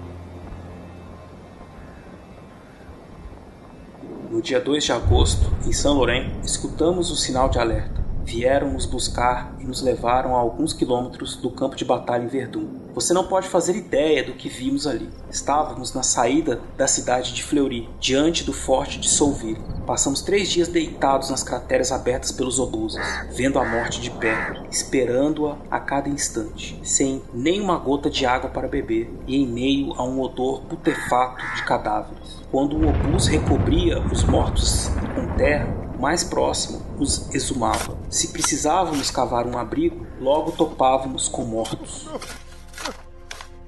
Éramos um bom grupo de camaradas, mas cada qual só rezava por si mesmo, sempre atravessando os fogos de barragens contínuos. Depois tomamos o forte de Domon. Nunca vi nada parecido. Ali só havia feridos graves e respirava-se a morte por todos os lados.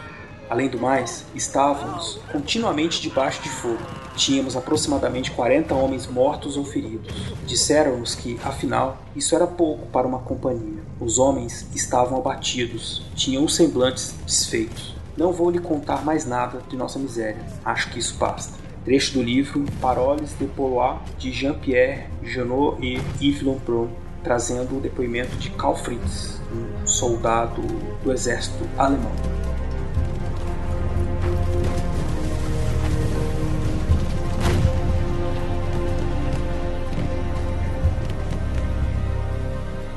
E aí então chegamos ao esperado hashtag 1917 o filme, o ano né, de 1917, que é conhecido mesmo na historiografia como o ano da virada. Exato. Né, foi um dos anos, foi o ano mais importante da guerra no seu desenrolar por dois momentos, né? A entrada dos Estados Unidos e a saída da Rússia, ou na verdade a Revolução Russa, que leva meses depois, né? A Revolução Russa acontece em outubro barra novembro, Aham. depende do calendário, e a saída completa da Rússia em março de 18. Então, quer dizer, são dois momentos muito importantes ali, e aí especialmente a entrada dos Estados Unidos na guerra. Exatamente. Aí as pessoas podem se perguntar por que os Estados Unidos entraram na guerra tão tardiamente, né?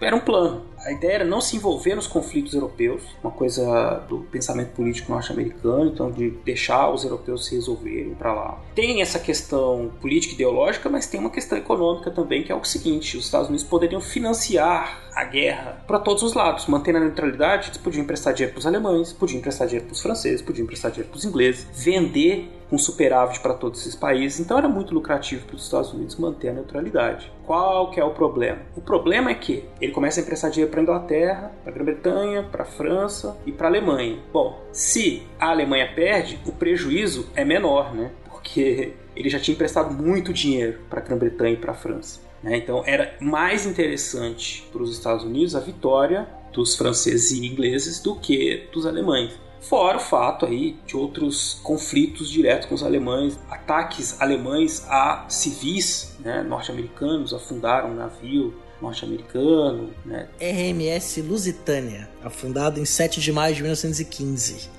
Exatamente. Então isso já tinha um desgaste uma, com relação aos alemães. O que, que o CA vinha falando? Né? Os alemães eles foram se tornando, pelos ataques aos civis, muito mal vistos no resto do mundo. Então tinha, tem interesse, primordialmente, nessa questão econômica aí também. Né? Inclusive, Beraba, eu acabei de. Eu mencionei agora há pouquinho o RMS Lusitânia. Esse ataque aconteceu em 1915, porque os. Que, que os, os submarinos alemães faziam? Tentavam cortar as linhas de suprimento para a Grã-Bretanha. Porque assim, né? Pera pra pensar. Você tem a marinha inglesa, o Atlântico aberto para chegar a produto, ou seja, abastecimento podia não acabar. Então o que que os alemães faziam, né? Eles usavam os submarinos para afundar esses navios de carga. né? Inclusive alguns navios brasileiros foram afundados também, a partir daqui Aham. do Porto de Santos, que estavam levando aí mercadoria para a Europa em guerra. Né? Isso pode ser até um outro capítulo que isso gera uma crise também, uma pequena crise no café, né? Porque não tinha para quem vender e tal. E aí os outros produtos agrícolas brasileiros e sul-americanos como um todo.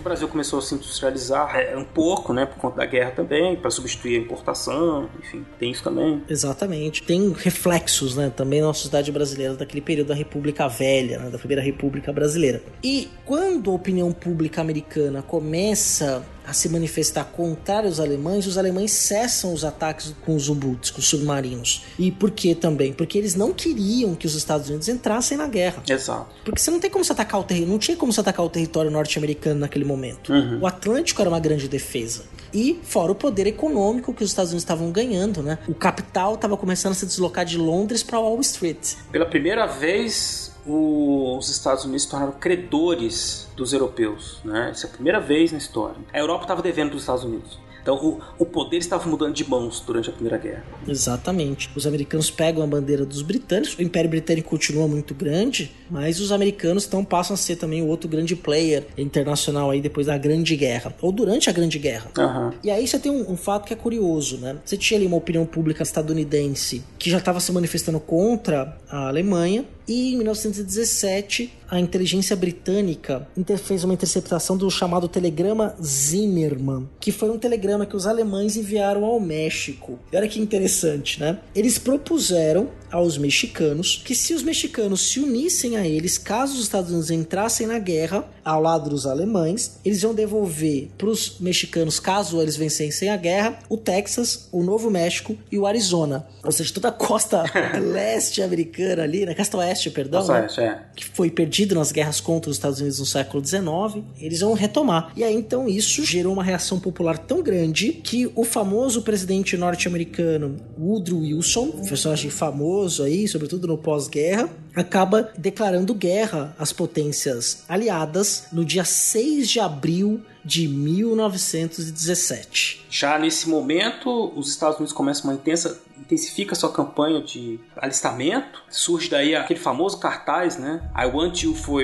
US Army, né? Com o tio Sam, que é, todo mundo conhece, né? Para incentivar os americanos a se alistarem, né? E os norte-americanos comemoram, né? A entrada dos Estados Unidos na guerra. Houve comemorações nos Estados Unidos. Sim, exatamente. E uma grande mobilização dos estadunidenses que desembarcavam na Europa um ritmo de 200 mil soldados por mês. Né? O poderio militar norte-americano desequilibrou totalmente o jogo. Né? Quer dizer, então, declarando guerra às potências aliadas, né? a Alemanha, o Império Alemão, a Alemanha fica isolada, enquanto a França e a Inglaterra têm à sua disposição, além dos soldados norte-americanos que chegam aí, vamos dizer assim, frescos para a guerra, né? o poderio militar norte-americano e também o dinheiro. Eles é que têm prioridade para comprar comida, comprar materiais para guerra, enfim, enquanto a Alemanha vai perdendo isso cada vez mais. né? E lembrando que os alemães, as potências do centro, os impérios centrais, a Alemanha, o Império Austro-Húngaro e mais a leste, o Império Otomano, estavam lutando em mais de uma frente. Né? Os alemães e os austríacos estavam também lutando contra os russos. Então você tinha a frente ocidental e a frente oriental. Exatamente. É uma batalha aberta em duas frentes, né? E vem essa questão americana, e aí tem o fato que a gente mencionou agora há pouquinho, que foi a Revolução Russa de 1917. E aí vai lá, ouve o nosso episódio inteiro sobre a Revolução Russa. Os conflitos soviéticos começam a acontecer internamente. O Lenin acaba ali então aceitando, fazendo um acordo para retirada dos soldados russos da guerra. E já até naquele momento que os russos estavam voltando a pé, né? Que os comandantes acabavam executando também uma tropa não treinada e a violência contra os próprios soldados russos feitos pelos oficiais do exército russo era imensa também. Aham. E aí, então, quando os russos se retiram da guerra, o exército alemão passa a se concentrar completamente no fronte ocidental. E aí entra um momento de urgência muito grande, né? Que é essa luta contra o tempo para conseguir ali conter esta ofensiva e fazer frente, então, a essa batalha que vai se concentrar na frente ocidental. É, mas aí já era um pouco tarde, né? Esse sufocamento alemão, né, eles estavam sem abastecimento, sem homens, os alemães também atingidos pela gripe espanhola. É, bem bem lembrado, Beraba, 1917, 18 ali, a gripe espanhola devasta muita gente. né? Muita gente. Então isso tudo vai enfraquecendo continuamente os alemães, mesmo eles tendo fugido da frente oriental, tendo fugido, não, tendo se livrado da frente oriental, Sendo deslocados né, para frente ocidental. deslocados, mas ainda assim você tem e uma grande desunião também, assim, né? É um desgaste, muitos anos de guerra, uma guerra que perde o sentido, muitas derrotas, imobilismo, fome, tudo isso faz com que então você tenha muita gente desertando, é, dentro da Alemanha também, né? Greves, paralisações, a atuação de grupos ligados a movimentos políticos comunistas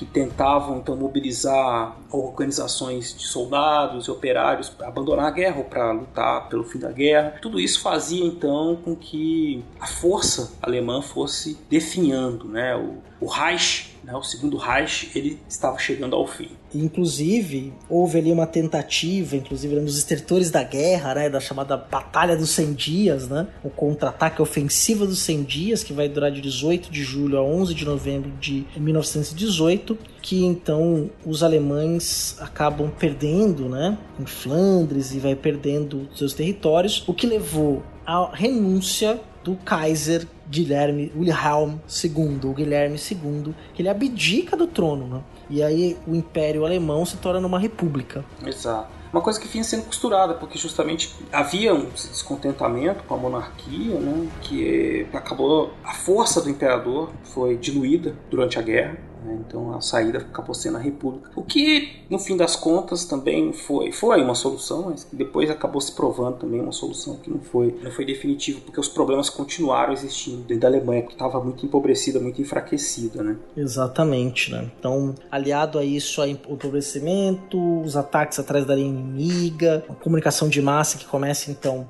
até inclusive até desconstruir uma ideia de Europa no restante do mundo, né?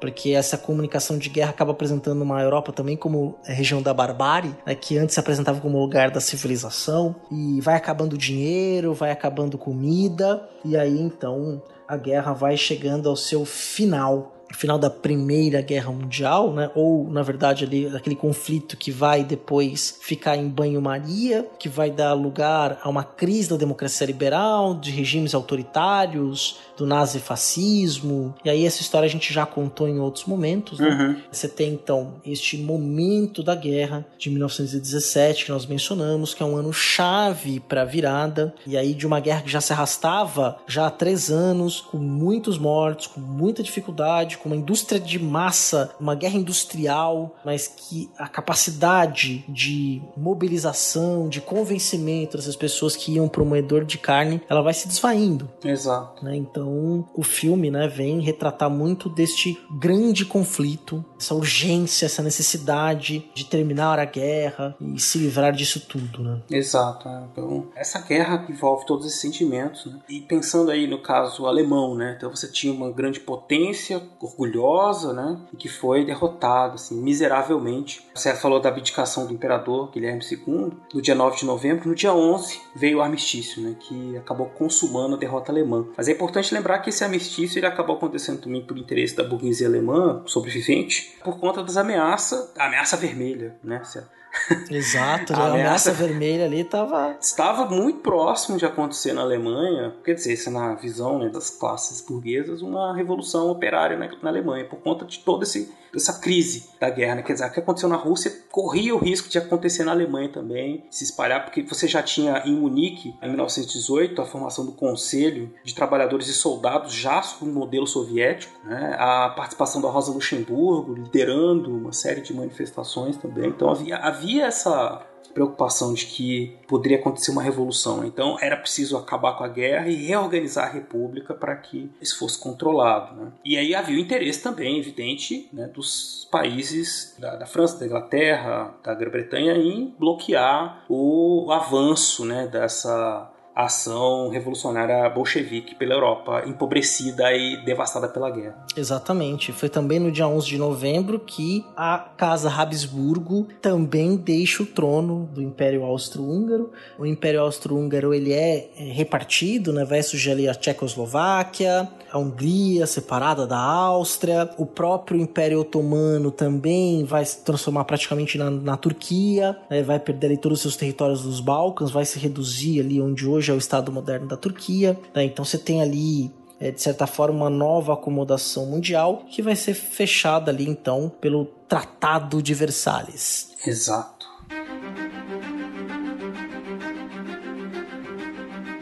E esse tratado foi extremamente importante. Beraba, fala um pouquinho para o nosso ouvinte, assim, já meio que forma de conclusão, o que, que foi esse Tratado de Versalhes. Em poucas palavras, a Alemanha teve que abrir mão de uma série de coisas, de conquistas, e teve que se, se resignar com a derrota, né? E pagar dívidas. Foi uma derrota que deixou a Alemanha arrasada, eles tiveram que ainda assinar um tratado para confirmar essa derrota e se tornar ainda mais como se fossem assim, os grandes culpados pela guerra. Né? Apesar de existir uma discussão historiográfica hoje em dia, se isso foi tão ruim assim, né? o Tratado de Versalhes. Mas assim, é um tratado que, de forma geral, trouxe essa, esse impacto para a Alemanha, né? Mas ele tem alguns outros detalhes, né, Céu? É, basicamente é uma questão da Alemanha ter que pagar a conta da guerra, né? Que vai levar a ruína econômica alemã para os próximos 14, 15 anos, um pouquinho mais do que isso, né? Foi umas consequências ali da Primeira Guerra Mundial. E o Woodrow Wilson vai então tentar costurar né, entre os europeus e os, e os, Estados Unidos, os seus 14 pontos para a paz, né, na qual vai se tentar formar uma primeira forma de organização internacional para tentar resolver os conflitos por meio da racionalidade, da questão jurídica e não mais por meio da guerra. É, mas obviamente esses homens não sabiam naquele momento, porque é anacrônico a gente falar, ou teleológico, né, sabendo, imaginando que eles pudessem sequer imaginar que um grande conflito estouraria ali algumas décadas para frente, né, alguns anos para frente, 20 anos depois estoura uma outra grande guerra, mas entre esse meio período teve a crise de 29, que também foi fundamental para gerar esse solo, mas nos 14 pontos para a paz de Woodrow Wilson, que depois foi muito criticado, né, ele vai tentar então evitar que os alemães se vinguem. Então vai fazer o acordo e essa tentativa de não vingança dos alemães é proibindo que os alemães se armem, desmobilizando completamente as forças armadas alemãs, né? reduzindo completamente o número de soldados, deixando apenas uma certa controle de fronteira e um certo poder policialesco interno, mas do ponto de vista internacional, eles praticamente humilham a Alemanha. Esses 14 pontos para a paz que aparentemente seriam para manter esse equilíbrio, mantendo ali o grande rival derrotado acalmado, né?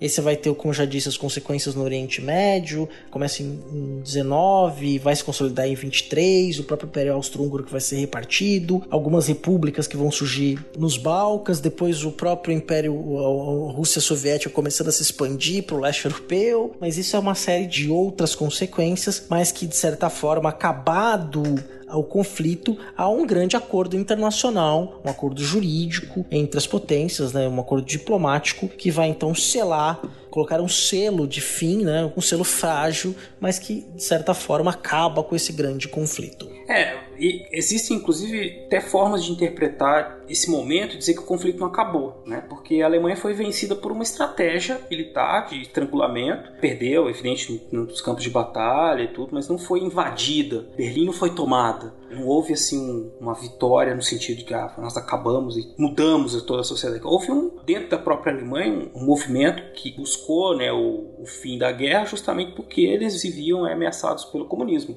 Mas é, da parte dos países que estavam atacando, quer dizer, não houve essa invasão. E aí ficou dentro da Alemanha, né, esses sentimentos. O parque industrial alemão, ele, apesar de ter sido grandemente afetado, né, mas ele pôde se recuperar depois de um tempo, principalmente nos anos 30, já sob o Hitler. Então, existem algumas possibilidades de interpretação que vão falar assim da, desse momento da Grande Guerra, da Primeira Guerra, e da Segunda como um momento só, por assim dizer. É uma guerra que não acabou totalmente, porque, como disse o Cial, o Tratado de Versalhes ele acabou deixando acesa ainda muitos dos, dos sentimentos que foram retomados para justificar a mobilização que levou ao que a gente chama de Segunda Guerra Mundial. Né? Exatamente, Beraba. E eu acho que deu pro nosso ouvinte ter uma noção aí boa do que foi esse conflito, né, essa grande guerra, preparada aí para a estreia do filme hoje à noite. Uhum. Então, eu estou muito satisfeito, Beraba, com o que a gente produziu aqui hoje. Eu também estou bastante satisfeito já para terminar do nosso jeito tradicional. Né? é, exatamente. Eu acho que é, é, é, isso que fica pro, pro ouvinte. Eu gostaria que vocês refletissem sobre a. A gente fala de guerra e pensa muito de um ponto de vista das curiosidades e de como ela traz uma, uma, natureza muito bárbara, assim, né? Um lado muito bárbaro, assim, da nossa natureza humana. E que foi colocada, e, diferente do que acontecia nas guerras anteriores, né? Nessa ela foi, apesar de nós nos acharmos muito racionais e muito controlados, né? O CA falou no, no começo do programa sobre a Belle Époque, né? A Belle Époque era o momento que os europeus acreditavam no auge da civilização. Nós somos muito racionais, a tecnologia é mais avançada, o futuro é brilhante. E aí vem a Primeira Guerra, que é assim, a podridão, é é a gente matando civis, crianças, animais, pessoas, tudo, tudo, tudo, tudo devastado pela força da nossa própria engenharia, do que a gente criou, das armas que nós criamos. Dizer, nós criamos e nós destruímos. Então é uma coisa que é uma guerra que promove, para além né, de tudo isso que a gente falou, uma reflexão sobre a natureza humana, nosso caráter, até onde nós vamos, né, com a nossa violência. Serve então como para reflexão e o filme, eu acredito que vai ajudar vocês a pensarem sobre isso também. Os nossos limites, até onde a gente vai, o que, a gente constrói, que tem de humano né, dentro ali desse contexto de guerra. E que tem que servir sim de alerta. A gente tem que conhecer, que é para saber o quanto é horrível, né? O quanto a gente tem que evitar que isso aconteça de novo. Exatamente, Brabo. Eu não podia ter dito melhor do que você falou. Né? Então eu só assino embaixo aí o que você disse E te agradeço por essa parceria de muitos anos. Oh, eu que agradeço, cara. Como sempre. Então é isso, né? Isso, vamos pro Recordar é Viver, né? Vamos o nosso lá. querido William Spengler. Então fique aí, se você ficou com a gente aqui até agora, muito obrigado. Foi uma viagem muito interessante. Não deixem de assistir ao filme 1917 hoje. Está concorrendo a 10 Oscars. Mas não só por isso, mas para pensar sobre todo esse contexto que a gente falou, complementar. Depois mandem pra gente seus comentários sobre o filme, sobre a relação do filme com o nosso episódio também. Vocês podem escrever para o nosso e-mail, que é o fronteirasnotempo.gmail.com ou curtir a nossa fanpage no Facebook. Tem alguém usando ainda? Tem, né? no Facebook.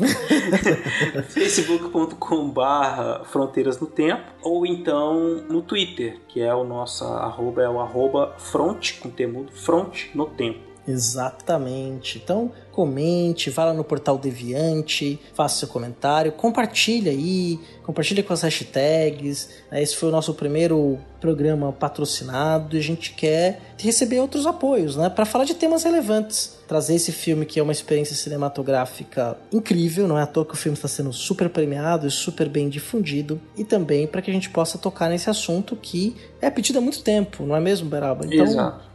Agradeço a todos vocês aí por tudo, por nos ouvirem, ajuda a divulgar, mandem comentários. Vamos enriquecer o debate, vamos transformar isso em algo muito maior. Exatamente. Grande abraço, Beraba. Fica com o Recordar a Viver, hein, gente? Abraço a todos.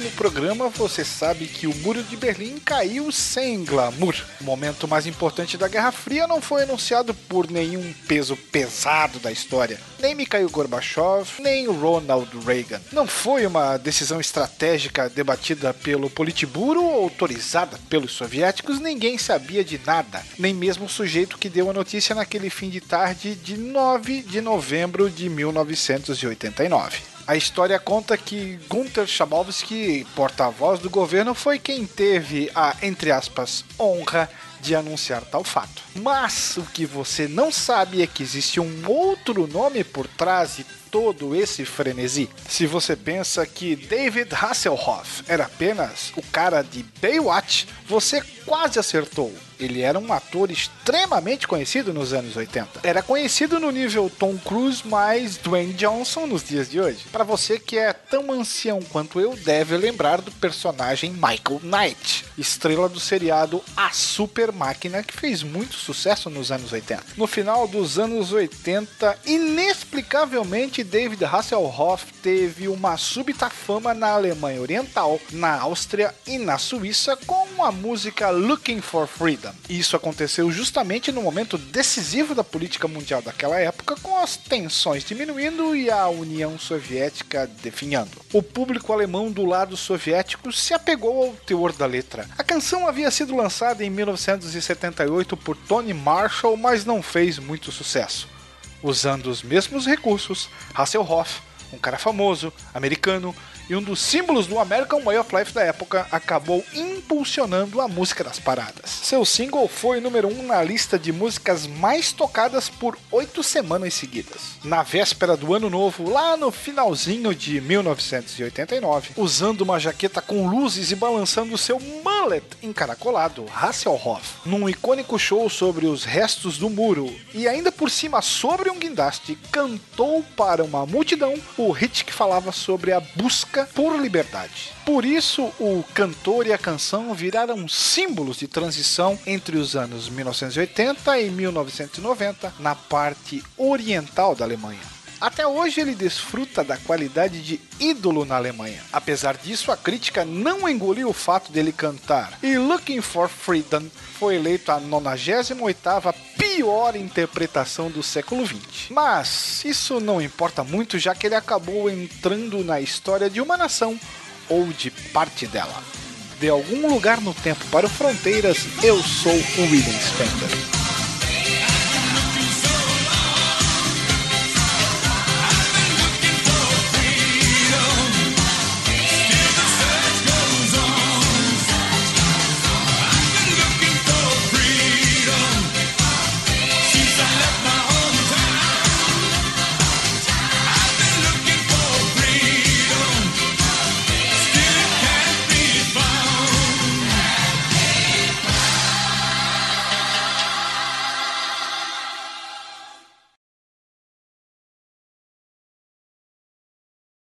Aí, Adriano, só pra. Se der pra dar uma dramatizada sonora né, nessas partes, nessas partes aqui, vai ficar bem legal.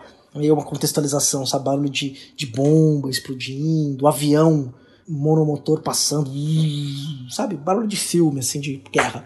Mas assim, os barulhos desses, tipo avião, barulho de bomba caindo. Sabe, no fundo. Eu acho que ele vai botar esse aí que você fez, cara. que bom, cara. Peraí, Adriano, ajuda aí. Plano. Ai, caramba, eu li isso Schleffen, Schleffen, Schleffen, perdoe meu alemão. Schliffen. plano Schiffle. Então eu vou retomar aqui. Era o famoso plano Schifflen. Schliff. Schliff. Porra. O Fronteiras no Tempo só é possível de ser lançado graças ao apoio dos padrinhos e madrinhas no nosso Padrim. Seja um padrinho você também. Vou agradecer aqui a cada um dos que estão conosco neste momento. Alexandre Viana, Alexandro Júnior, Anderson Garcia, André Luiz dos Santos, André Pocinholo, Andréa Silva, Andressa Cardoso, Arthur Cornejo, Bárbara Marques, Carlos Alberto Palmezani, Carlos Alberto Júnior, Carolina Leon, Cláudia Bovo, Eane Marculino, Eduardo Lopes, Héctor Ritter, Fábio Henrique Medeiros, Felipe Rosa, Felipe Santana, Flávio Saldanha, Iago Mardones, Yara Grise, Isaura Helena, Isaura Soares, João Gentil Galiza, Jonatas Lima, José Carlos dos Santos, Letícia Duarte Hartmann, Luiz Carlos Veloso Vedovelo, Manuel Mácias, Marcos Surrilha, Maiara Araújo dos Reis, Moisés Antiqueira, Natália Farias, Paulo Henrique Denúnzio, Rafael Oliveira, Rafael Bruno,